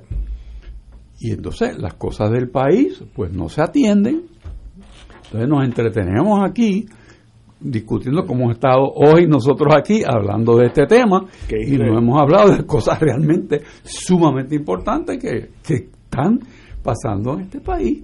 O sea, y de eso no, no estamos hablando, estamos hablando de esta cosa. Si me permite, Héctor, hacer un... O sea, cuando él dijo eso, a mí me da un golpe el ver que una de las empresas exitosas de Puerto Rico, en el Santa Isabel, con 700 y pico de cuerdas, cierra operaciones por falta de mano de obra. Y eso pasó aquí bajo el radar. Yo veo que ese es un problema grave de este país, o sea, sustantivo, necesita el gobernador meterle eh, eh, sus mejores energías a la legislatura. Espérate un momento, Sidre, el de agricultura, espérate, espérate, espérate un momento que esto puede ser el, el, el- tú vienes y buscas 100 empleos y pierdes 500. Tanto trabajo que da traer una empresa en Puerto Rico y estamos dejando ahí las Y que de tenemos. producción de alimentos. A eso es que yo Sí. quisiera que le dedicásemos Correcto. El tiempo, la energía. Espérate un momentito, ¿qué podemos hacer? ¿Cuáles son las alternativas? Podemos conseguir que no le quiten a los obreros, esto, vamos a darle unos incentivos adicionales, qué sé yo, pero ese es el tiempo. En vez de estar nosotros discutiendo con unos cabilderos que no va a pasar nada y metiéndole chavos a eso, vamos a meter el tiempo y la energía y el dinero en la construcción de, de una economía viable. ¿Y cómo es posible que se, se, se cierre una operación de tomates aquí? Pimiento. Muy viable. Muy no, viable. no, que aten, porque lo sabe Ignacio. ¿Por Sí. qué lo sabe Ignacio? Sí, porque él los compraba para pueblo, los sí, supermercados pueblo. Sí, señor, eso sí, muy viable. muy viable y ha sido un éxito y entonces ahora nos cierra, entonces nosotros en vez de dedicarle la mejor energía nuestra a eso, estamos invirtiéndola y el gobernador y los anuncios y lo otro en, en algo que realmente se nos está cayendo la casa por un lado y usted está en una parada al frente eh, entretenido. Aquí la casa es importante atenderla. Y yo estoy de acuerdo contigo y cuando en el fin de semana tú y yo intercambiábamos esa noticia, esa importancia, eh, pensaba también yo en energía renovable, que es la gran oportunidad que tiene Puerto Rico de hacer todo un sistema energético que sea confiable, que sea para el futuro, que utilice las cosas que verdaderamente Puerto Rico tiene. Y coincide con tener la mayor cantidad de fondos en su historia disponible para hacer todas estas cosas importantes. Y estamos discutiendo esto. O sea que, que uno se ríe, pero bueno. quizás deberíamos llorar. tragedia. Deberíamos tragedia. llorar porque deberíamos estar hablando de cómo lograr esos objetivos que son de unidad, de propósito de país. Y estamos aquí pensando en una cosa que es una distracción. Yo invito a Ignacio a que consiga el estudio, ¿verdad? Que me lo están haciendo llegar hoy, que hizo el Colegio de Mayagüez, que nosotros le decimos siempre colegio, ahora le dicen otra cosa, rumo, qué sé yo, pero para mí es el colegio, es el colegio, de Los cómo, de cómo eh, el, el cuento del Tarzán y don Jaime Benítez vale la pena decirlo un día. Pero hoy yo quiero dedicarle este minuto a que aquí hay un plan para ponerle energía solar a todas las casas en Puerto Rico y a todos los edificios de gobierno y todas las escuelas y todos los hospitales. Este es, eh, déjeme hacerle un cuento. En 1944 los submarinos alemanes hundieron los cargamentos de whisky escocés que llegaban a Estados Unidos. Eso trajo una gran compra de ron puertorriqueño. Y al final de ese año el gobernador Tocqueville notifica al, al presidente del Senado y eso que llegaron 12, llegaron 64 millones de dólares no presupuestados del fondo de RON, del fondo de los impuestos de RON. Eso eran 12 millones más que el presupuesto de Puerto Rico. Y no estaba presupuestado. ¿verdad? Imagínate ahora que nosotros tenemos cinco o seis veces más que la totalidad del presupuesto de Puerto Rico en fondos federales. Eso no se nos va a repetir. Esto no Nos los consumimos como nos consumimos los fondos ARRA. Nos dieron unos 1.200 pesos a cada uno, lo gastaron, lo gastamos en televisor, en pintura, en lo que fuera. Y dentro de un año nadie se recordaba de eso. Si nosotros no usamos esos fondos estratégicamente, yo llevo eso y se lo pasé a Héctor este fin de semana, esta es una oportunidad que no se nos repite. Pero nosotros tenemos que ponernos en términos competitivos, de bajar el costo de electricidad sustancialmente para poder competir y traer empleo. Y entonces, frente a todo este dilema de estar discutiendo otras cosas, lo planteo, todo el mundo me dice, sí, sí, pero no veo, o sea, el movimiento se demuestra andando.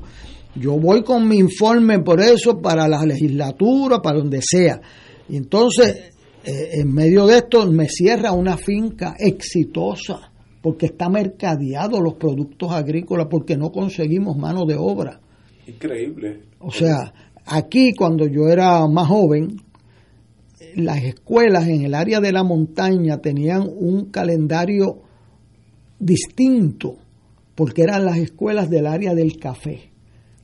Y entonces se paraba la escuela esos meses para que los muchachos recogieran el café, cobraran unos chavitos y se daba el verano completo. O sea, se daban los mismos meses, pero cuadraban para el recogido del café. Porque este país no iba a permitir que se que- pero bendito sea Dios. Entonces nosotros, eh, para mí esa era la noticia de la semana, porque es un aviso. Como esa empresa pueden haber otras. Y nosotros tenemos que, que movernos y tenemos que movernos a usar la energía solar, que tenemos ese dinero y si no lo usamos para eso lo van a gastar, yo lo veo venir, lo van a gastar en cuanta cosa hay y dentro de cinco años vamos a estar hasta peor. ¿Tú sabes por qué? Porque nos acostumbramos a una economía de subsidios, se fue el subsidio y ahora nos quedamos sin la soga y sin la cabra. A menos que tú lo uses para infraestructura, para infraestructura tecnológica, porque ¿cómo es posible que aquí los niños pobres en Puerto Rico no tengan internet todavía y hayan perdido un año escolar? O sea, pues esa infraestructura cuesta dinero, torres, lo que sea. Vamos a meter ese dinero ahí en energía solar para crear una economía más viable, más competitiva. Pero eso requiere que el gobernador le ponga el alma, la vida y el corazón y los legisladores a esto. Porque aquí, es- o sea, si no el presente, y te va a decir, bueno, dame unos chavitos para acá y nos comemos esos chavitos. Se lo dan en cheque a todo el mundo y se acabó. Y eso no es, es invertir en la infraestructura. Eso fue lo que hicieron en el 44 y en el 45. Con ese dinero construyeron Carraízo, con ese dinero ayudaron al aeropuerto, con ese dinero hicieron eh, salones de clase, alcantarillado, infraestructura. Si no, lo das en el consumo, todo el mundo está lo contento porque uno no le ofende Momentáneamente. 1.400. Pero ese es el cuento de Muñoz Marín cuando el agricultor, los hijos tienen hambre, no pone todas sus semillas en la olla, sino que guarda, algunas para la siembra, porque si no mañana van a tener hambre los muchachos. Y yo estoy, ese mensaje me cautivó mi pensamiento porque digo, caramba, está pasando esto de nuevo, nos estamos comiendo todas las semillas, estamos gastando, más cogimos prestados eh, semillas para que los hijos y los nietos paguen. Y eso no se hace, nosotros este dinero que nos tenemos en la mano, hay que dirigirlo a infraestructura para hacer a Puerto Rico más competitivo, para hacer a Puerto Rico con energía más limpia y más barata, para hacer que las escuelas funcionen, que las, que, las comunicaciones, no haya niños en los campos de Puerto Rico que se hayan pasado un año y medio sin instrucción, sin embargo los de las clases medias altas, los hijos nuestros, eso sí. Oye, ¿cómo es eso? Que depende de donde tú nazcas aquí para, para, para no perder un año. Eso ofende al puertorriqueño. Vamos a usar ese dinero para poner a esta sociedad más integrada y que eh, los más vulnerables sepan que el Estado va allí a buscarle la igualdad de oportunidades, no vaya a ser que un niño con mucho talento por nacer en un campo pierda su oportunidad de, competir bien y desarrollar sus destrezas por el sitio donde nació y la familia que lo crió. Eso ofende el alma puertorriqueña. Vamos a usar ese dinero de manera inteligente y eso requiere las mejores luces del gobernador y de los legisladores y de nosotros también los comentaristas porque si no se nos, o sea, en el, en aleteo este diario, ¿cuál es el escándalo del día? Pues se nos va el tiempo y el pensamiento. Tenemos que ir a una pausa, amigos. Son las 6 y 20. Vamos a una pausa y regresamos with Crossfire. Fuego Cruzado está contigo en todo Puerto Rico. Fuego Cruzado, el programa de más credibilidad en la radio puertorriqueña, es ahora la tribuna abierta de análisis noticioso, con diversas perspectivas que exploran el trasfondo de lo que acontece a diario y cómo nos afecta. Escucha Ignacio Rivera y sus panelistas invitados de lunes a viernes en Fuego Cruzado en transmisión diferida a las 10 de la noche por Oro 92.5 FM. AESA, la pequeña gigante, te invita a sintonizar su espacio radial AESA Informa. Todos los jueves a las 4 de la tarde se estará ofreciendo información relevante a los pensionados y jubilados de Puerto Rico. Te esperamos AESA Imparable, auspiciado por MMM Alianza.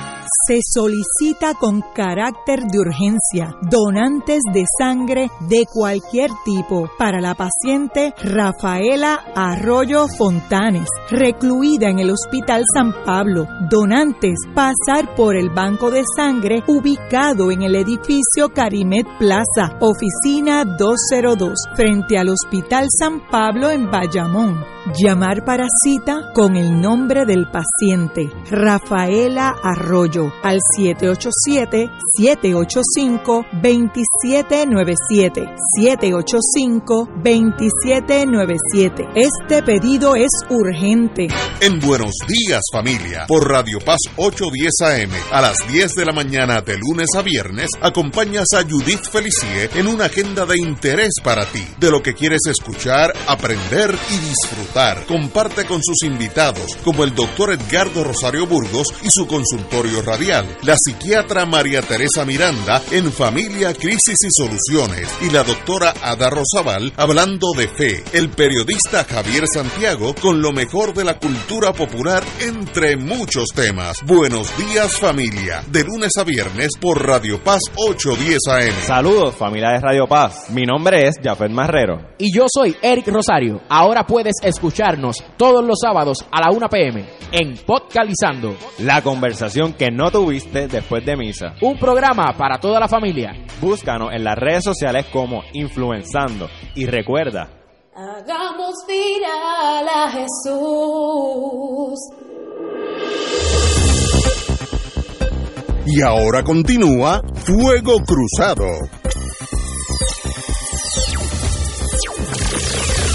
Amigos y amigas, hoy yo tuve que ir al viejo San Juan, como siempre hago, a la hora del almuerzo, y choqué con la manifestación de los muchachos y muchachas de la UTIER, bastante grande, quiero decir, impresionante. Eh, tuve que coger rutas alternas, pues yo conozco todo.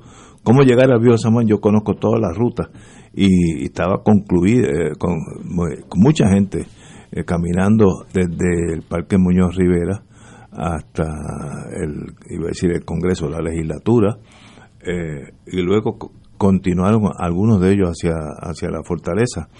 Eh, obviamente, pues se aproxima el día, the longest day, el día más largo, cuando Luma toma posesión de lo que se dice en inglés Power Delivery System, la, la, la entrega de electricidad una vez generada hasta su casa. La, la electricidad se puede resumir en dos vertientes. Uno que la producen, que son las turbinas en Aguirre, allá de Costa Sur, que son turbinas de grande de una casa que produce electricidad, y otro, el que coge esa electricidad y la lleva hasta que la bombilla de su baño prende por la mañana. Esos son dos sistemas muy diferentes. Y Luma toma ese segundo rol en dos semanas. Y hoy, hoy hubo una manifestación de la UTIER, vi muchas bandera amarilla con la palabra UTIER, amigos muy queridos todos.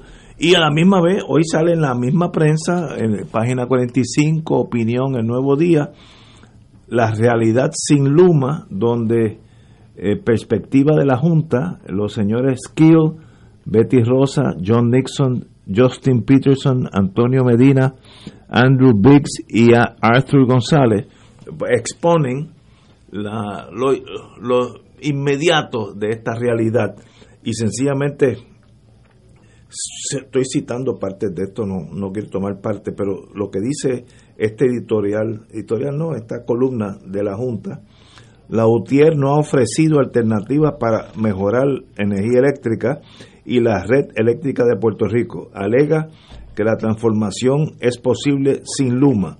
No dice cómo, no dice cuándo. Lo que la UTIER ofrece es mantener las cosas como están.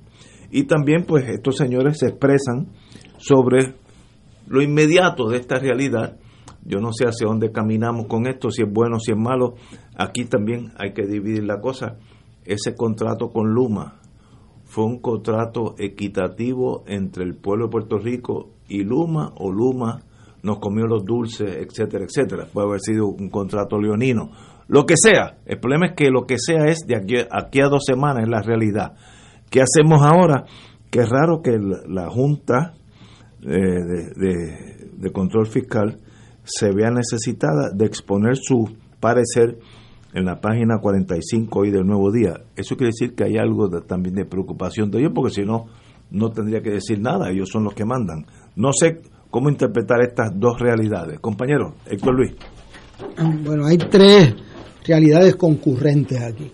Una, que energía eléctrica eh, antes fuentes fluviales porque la gran mayoría eran de, agua, que la crea Togwell en el 42, le sirvió muy bien a Puerto Rico. Puerto Rico fue el ejemplo de electrificación rural del mundo.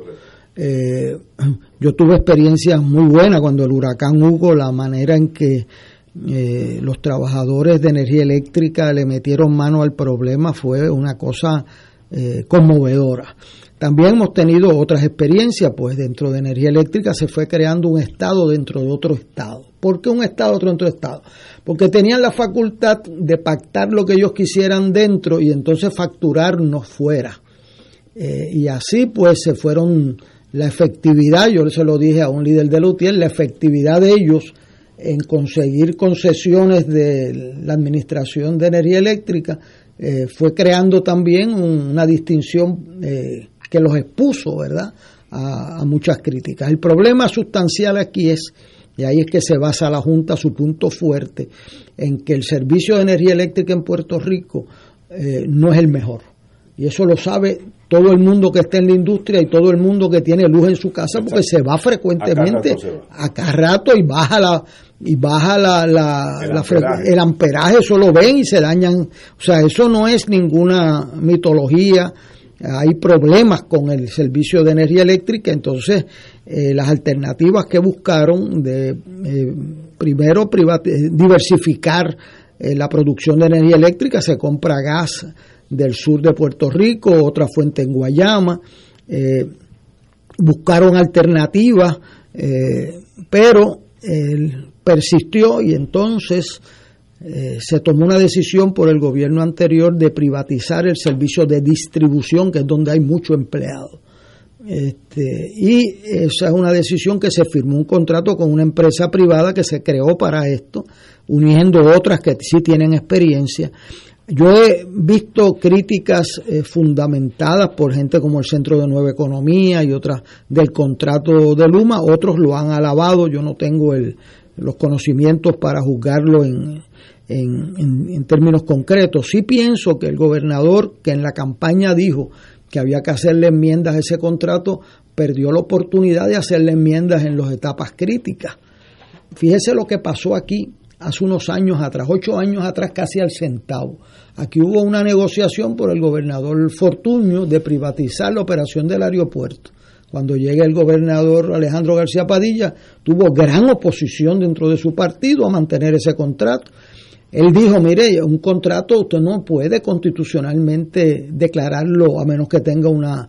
No lo puede declarar nulo por, unilateralmente salvo que encuentre una falla de fraude en el contrato, de falsa representación, etcétera. Pero entonces él renegoció, yo me recuerdo que había una situación donde en ese contrato del aeropuerto, si los aeropuertos regionales mejoraban, eso se lo cobraban al gobierno de Puerto Rico, o sea que lo castigaban por mejorar. Y él logró que esa parte, que era un absurdo ese contrato, pues se cambiara. Aún así pagó un precio político por la privatización del aeropuerto internacional, pero hoy Puerto Rico realmente tiene un servicio mejor muy superior. al que había antes. Se hizo algo parecido con los empleados que se pasaban los que no cogieran eh, la nueva empresa a otras empresas. El Partido Popular en la Cámara se ha negado a cooperar con ese esfuerzo de Luma porque entiende que le perjudica a Puerto Rico y ciertamente a los empleados. Eh, que claro, tenían unos contratos que eran los mejores en el gobierno de Puerto Rico, este, comparativamente, y yo lo sé porque cuando usted está en el servicio público, la gente le pide empleos a usted donde, antes en la telefónica, en energía eléctrica, en el Fondo del Seguro del Estado. Eso lo sabe cualquiera que pisa una oficina en Puerto Rico. Nadie le pide empleo en el Departamento de Estado, en el Departamento de la Familia, no, no, no, es donde pagaban más. Este, y por eso han tenido éxito las uniones, porque era un monopolio de un servicio esencial. Eh, eso requiere un pensamiento ulterior de a quién le responden esos servicios y ahora el temor es que se, que se suplante un monopolio del Estado por un monopolio privado. Por eso la capacidad de fijar política pública, de dónde poner electricidad, eh, es importantísimo que esté en manos del Estado. La mano que lo haga, pueden haber diferentes formas de hacerlo. Y la Junta, por unanimidad, ha estado respaldando ese contrato como algo que es indispensable para el desarrollo de Puerto Rico. Yo creo que hay que escuchar las dos partes y que ya se tomó una decisión, hay que ver cómo se pueden corregir los efectos eh, los negativos que pueda tener ese contrato. Creo que el gobernador perdió una oportunidad en estos meses de, de presentar lo que dijo en la campaña que habían cuatro o cinco puntos obvios de defectos en ese contrato, pues atenderlo. Ahora, después que empiecen la operación el 1 de julio, el 1 de junio, dentro de dos semanas, con, con los costos políticos que eso representa y los choques sociales, eh, eh, después que Luma asuma eso, va a ser más difícil ponerse a negociar. Era hora. Eh, así que la legislatura hizo algo de negarse a aprobar un dinero eh, para hacer viable el contrato, porque si ellos no lo negociaron, ¿por qué van a darle 700 millones a Luma? Eh, entonces la Junta le contestó, mire, le estamos pidiendo que lo hagan ustedes, pero si no lo hacen ustedes bajo la ley promesa, nosotros lo vamos a hacer. Así que esa controversia eh, da la impresión que va a terminar en los tribunales en todo caso, pero ahí en la ley federal hay una cláusula que se llama cláusula de supremacía, en el artículo 6 de la Constitución Federal, que eh, va a ser muy difícil que invaliden un contrato o una ley federal en este tema. Eh, esa es mi impresión, que se ha perdido una oportunidad de bajar eh, la intensidad de esta controversia, como se hizo anteriormente en el aeropuerto, pero que esa ficha ya está jugada. O sea, este, yo veo que aquí no va a ser fácil volver atrás y que cada día se hace más difícil renegociar ese contrato. Compañero Rachel. Yo concurro con, con Héctor que el tiempo para lograr un mejor balance de intereses en el contrato pasó. Y ahora pues vamos al cumplimiento. Y ese tren ya salió, el artículo de hoy de la Junta de Supervisión Fiscal por unanimidad te está diciendo, pues mira, lo siento, esto va y se acabó. Eso es lo que están diciendo. Eso es lo que está diciendo. Y sabrás que cuando vino aquí la señora Yaresco, hace año y pico atrás, aquí en esta silla misma, nos dijo que esa era una de las piezas claves para que la economía de Puerto Rico se restableciera y permitiera tener un crecimiento que nos ayudara a pagar la deuda. Dijo así mismito. Y, y cuando entrevistamos al presidente Skill, él mencionó otra vez la necesidad de que tuviéramos un sistema confiable de electricidad y que el sistema actual no iba a lograr eso de ninguna manera.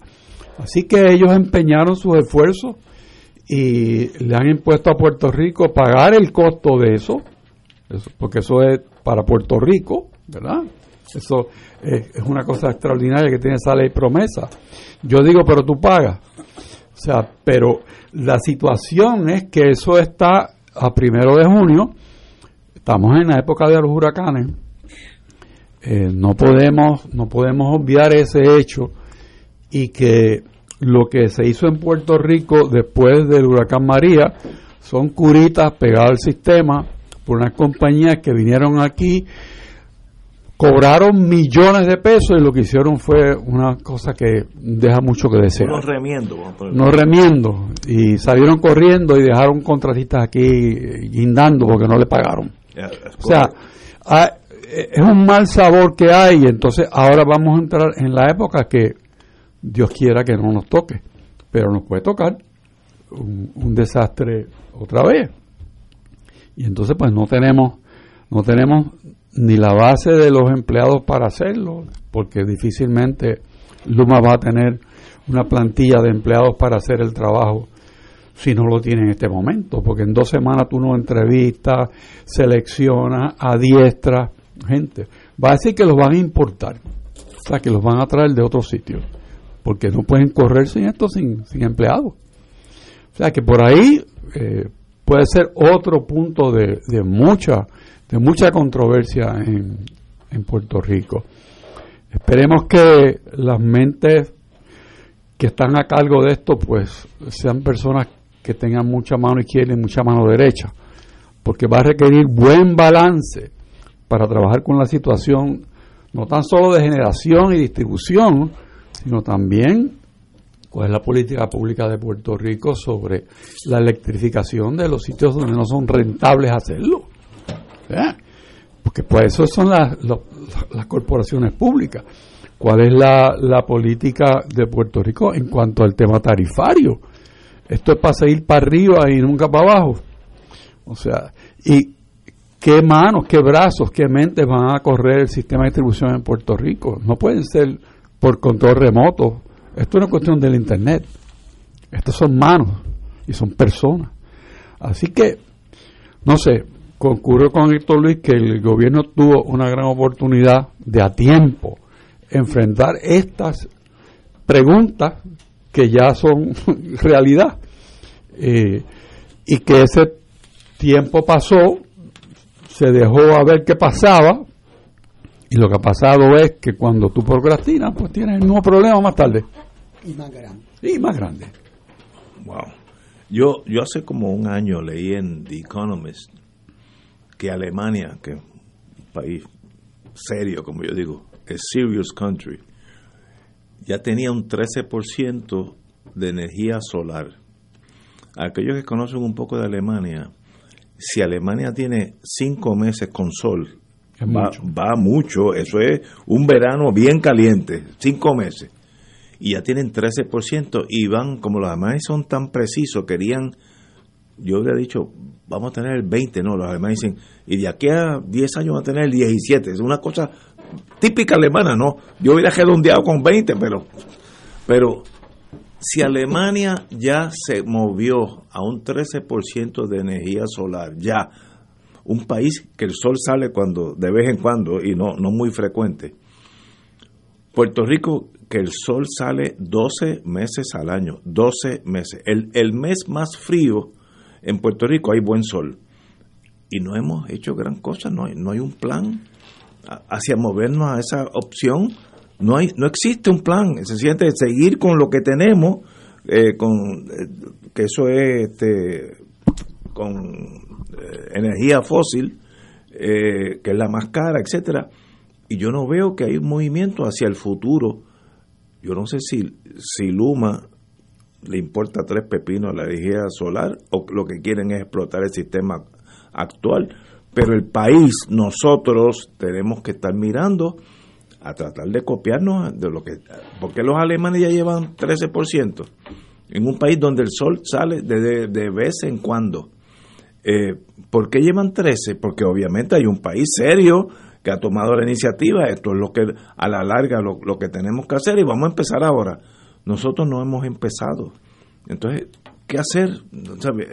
Es un momento... Entonces, no, no, no la pasamos discutiendo nosotros, la, como decía Carlos Gallizá, el divertimento, hablando entre nosotros chisme, que si vamos a elegir el domingo a fulanito o a para, para ser este, los embajadores de la estadidad, etcétera.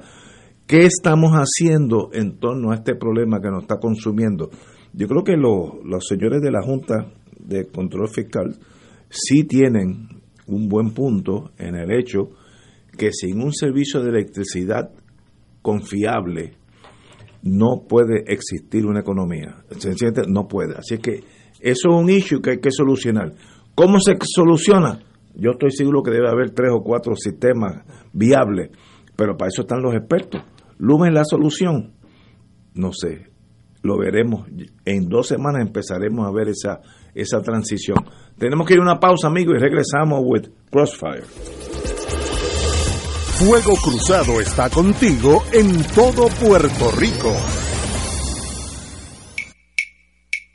De todo un poco, con Manolo Almeida, el más ameno en tus mañanas por Radio Paz 810 AM, de martes a viernes a las 9 de la mañana. Notas positivas, salud, ambiente, negocios y entretenimiento. De todo un poco, martes a viernes por Radio Paz. ¡Estamos vivos! Radio Paz te ofrece el mejor motivo para levantarte temprano y disfrutar el comienzo de un nuevo día de lunes a viernes con Enrique Liboy y Radio Paz en la mañana. La dosis perfecta de noticias, deportes y éxitos musicales de todos los tiempos, humor y curiosidades, calendario de actividades y tus peticiones musicales por el 787-300-4982. Conéctate con el 810 AM de lunes a viernes con Enrique Liboy y Radio Paz en la mañana.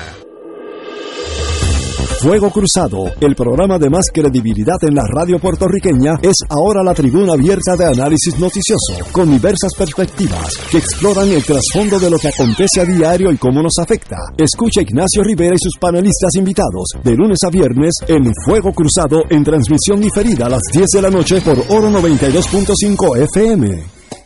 Cómprame un sistema solar y escúchame aquí en Radio Paz.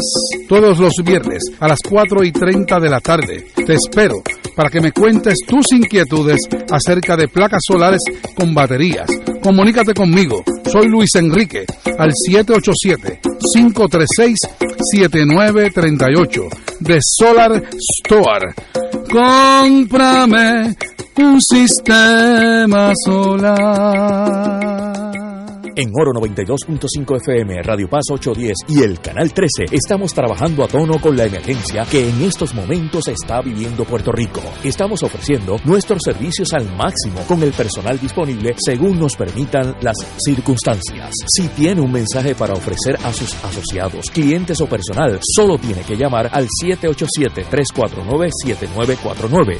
787-552-0825 y nuestros empleados le comunican al personal de ventas para atender su necesidad. A nuestros clientes estén en comunicación con su ejecutivo o ejecutiva de ventas que continúan ofreciendo sus servicios como de costumbre. Recuerden los teléfonos 787-349-7949 y 787-552-0825. Y ahora continúa Fuego Cruzado.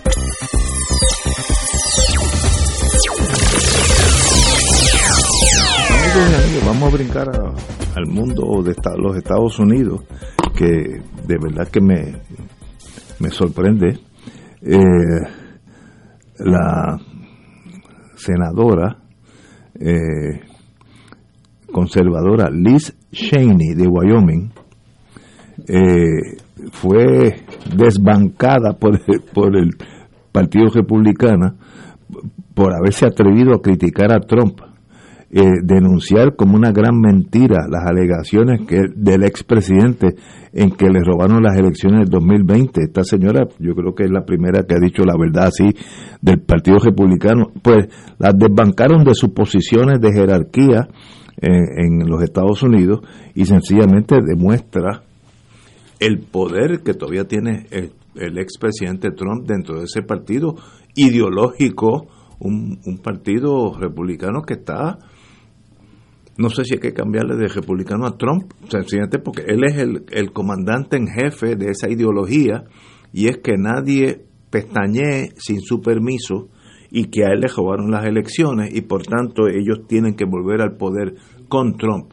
Y esta señora que era de lo mejor, Liz Cheney, presidente de la conferencia republicana, eh, que tiene a su cargo comunicar la agenda de la minoría cameral, is no longer, ya es sencillamente electa, pero no tiene posiciones dentro del Partido Republicano. Habla extraordinariamente peligroso de lo que está pasando en Estados Unidos con esa ultraderecha que me acuerdo aquellos años, en los años 32, 33, de aquella Alemania que un día cayó bajo eh, el señor con, desconocido hasta entonces Adolfo Hitler y mira lo que sucedió, dejó 58 millones de muertos a final de, de, historia. Por ahí va el Partido Republicano, algo que para mí se me hace hasta difícil concebir que esto sea la verdad, pero pasó. Esta señora por haber dicho que no le robaron las elecciones, que Biden ganó justamente, la han quitado todos los puestos de jerarquía en la Cámara de Representantes. Una cosa rayando en lo increíble, pero cierto. Compañero. Pues la venganza. El chinito. Por eso, porque las memorias son cortas. ¿Qué pasó en enero 6? Un motín. Ajá, y que, un y casi que, un golpe de y Estado. Quiénes, ¿Y quiénes ayudaron a articular ese golpe de Estado? ¿Los congresistas? Sí. Ah, ahí murió gente. Era un 5 6 Y por poco le limpian Sí. el pico al vicepresidente de los Estados Unidos, por orden del presidente. Increíble. O sea, eso es lo que pasó. Y, y Mitch McConnell, que un discurso tremendo, pero no voy a hacer nada de lo que debería hacer por el discurso que acabado de dar. O sea, como yo argumento el caso, que quiero perder. O sea, ¿cómo, cómo, cómo es eso? Pues esto es lo mismo, esa misma gente está allí, no se han ido. Y ellos dijeron, esto te va a costar. Y ya cogerán a Romney también y le darán otra. Porque, Todo aquel que todo aquel que estuvo a favor de la verdad, porque es la verdad, Es la verdad. que el presidente ganó y que Trump perdió todos los pleitos. Esa es la verdad. O sea, ¿quién puede disputar eso? Ningún tribunal, aún jueces nombrados por Trump, en todos los niveles de los Estados Unidos, ni uno solo. Y, y la persona que llevaba esa bandera, ¿dónde está? Pues acusado. Giuliani. Se metieron en la oficina, le llevaron las cosas, el FBI está. Entonces, el otro, Bannon, ¿dónde está? Que no nos podemos olvidar, porque no hace más que dos o tres meses de lo que pasó, y esto es el resultado de aquello. Y seguirá así porque hay elecciones el próximo año. mismo. Y entonces no se quieren calentar con los que posiblemente sean los trompistas que estén en esos, en esos distritos donde va a haber elecciones. Eso es el, el bottom line, diríamos en Castilla la Vieja. Compañero, señor. El bottom line aquí es que Trump perdió. Y Él no lo sabe. Y no, él lo sabe e intentó dar un golpe de Estado. Es correcto. O sea, aquí critican cuando los militares en África vean y arrestan al presidente y dice se acabó en, en Myanmar, allá en, en lo que era Burma antes. Ganaron las elecciones un partido y los militares dijeron, pues vamos a gobernar nosotros, se suspendieron las elecciones. Pues aquí estuvo a punto de caramelo, eso no es una teoría.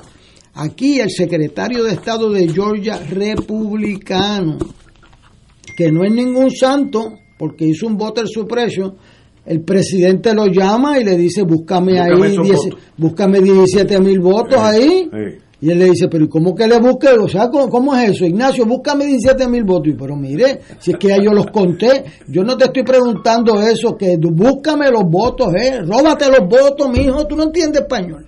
Entonces el tipo dice, mire, yo soy una persona religiosa, yo no, yo no me puedo robar los votos que yo sí mismo certifiqué. ¿verdad? Y es el presidente de los Estados Unidos, un intento de golpe de Estado. Y después Han Mark, Mike Pence. Mike Pence no es ningún santo, cargó a Trump los cuatro años. Y entonces, pero dice, pues no es que yo no me puedo inventar los resultados. O sea, pero es que los votos son los votos como yo, no voy a aceptar. Eh, pues llevaron 80 casos en tribunales federales y estatales. 80 casos y no ganaron uno porque no tenían la evidencia de fraude. 80 a 0.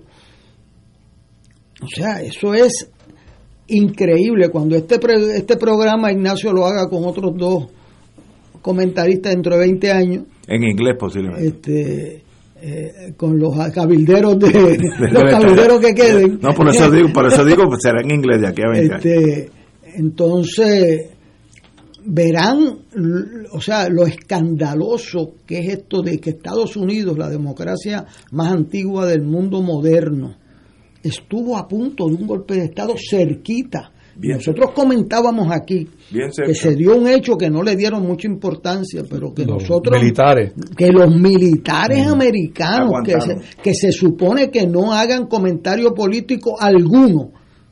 Cuando vieron la movida de Trump dijeron por unanimidad nosotros vamos a somos leales a la Constitución y vamos a estar aquí oficiando el traslado del poder según la Constitución y el presidente de los Estados Unidos se llama Joe Biden a partir del 20 de enero. Eso está escrito. Sí, sí, lo pusieron. Eh, Eso la, todo. la historia juzgará eso como un movimiento decisivo en Estados Unidos. Entonces, esta señora Chini, De Wyoming. que es eh, la hija del vicepresidente radical, aquel de derecha que tenían, este, no es ninguna muchacha moderada, pero dice, pero yo no me puedo inventar los votos, mister.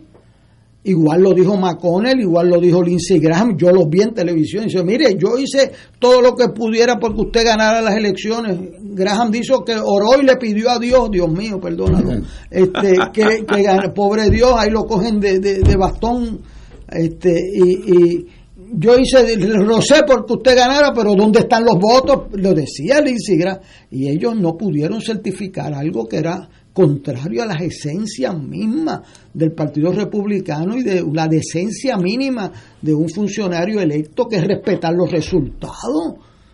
Y nosotros aquí en este programa hemos eh, puesto nuestro granito de enero en que se respeten la voluntad de los electores, tal como se emitió, y que gane el que tenga los votos. Pues eso mismo dijo McConnell allí, mire, yo no puedo inventarme esto. Pues usted sabe cómo Trump se refirió a McConnell, ¿verdad? De una manera eh, eh, que ni en Río Piedra le... de- bueno, si tú me le dices eso, va a pegar el puño aquí. O sea, eh, tú no te refieres a nadie de esa manera, a- de miembro de su partido. Aquí ha habido un deterioro en la política americana bien acelerado. Eso yo lo estaba leyendo esta madrugada, los- eh, anoche los libros, yo enseño esa clase, pero el deterioro es uno que no acabó con la derrota de Trump. Bueno, todavía tiene poder.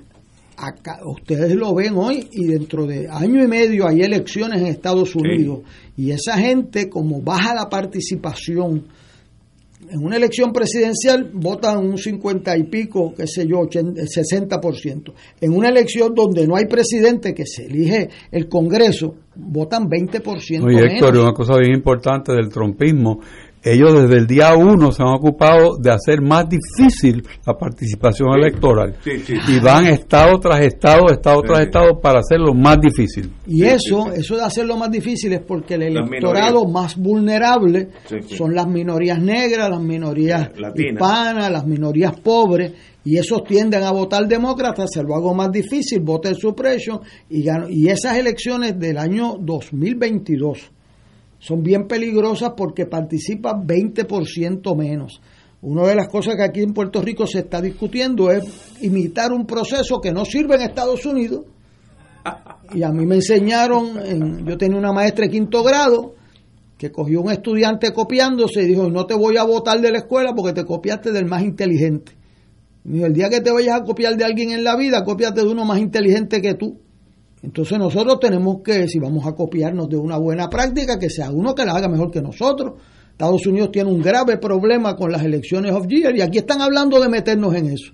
Este, pues si eso es un problema en Estados Unidos, los republicanos con esa militancia en esos grupos eh, eh, más eh, minoritarios de armas, de inmigración, religioso, con esa militancia pueden ganar unas elecciones porque lo que necesitan es un número mínimo, no la mayoría del pueblo americano. Así que Estados Unidos está en una seria crisis en su democracia. Esa es la realidad. Si logran salir de eso, ojalá, porque el mundo y nosotros dependemos de un gobierno ilustrado y de que no se persigan ni se destruyan unos a los otros.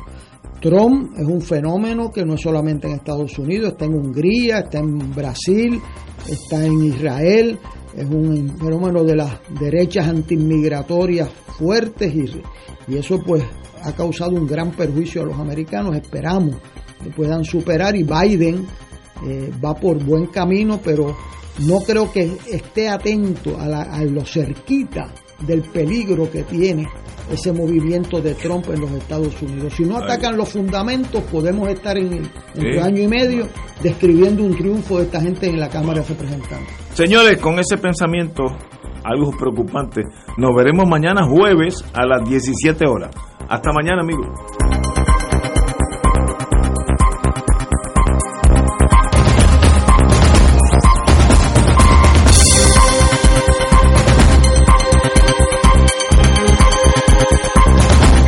Esta emisora y sus anunciantes no se solidarizan necesariamente con las expresiones vertidas en el programa que acaban de escuchar.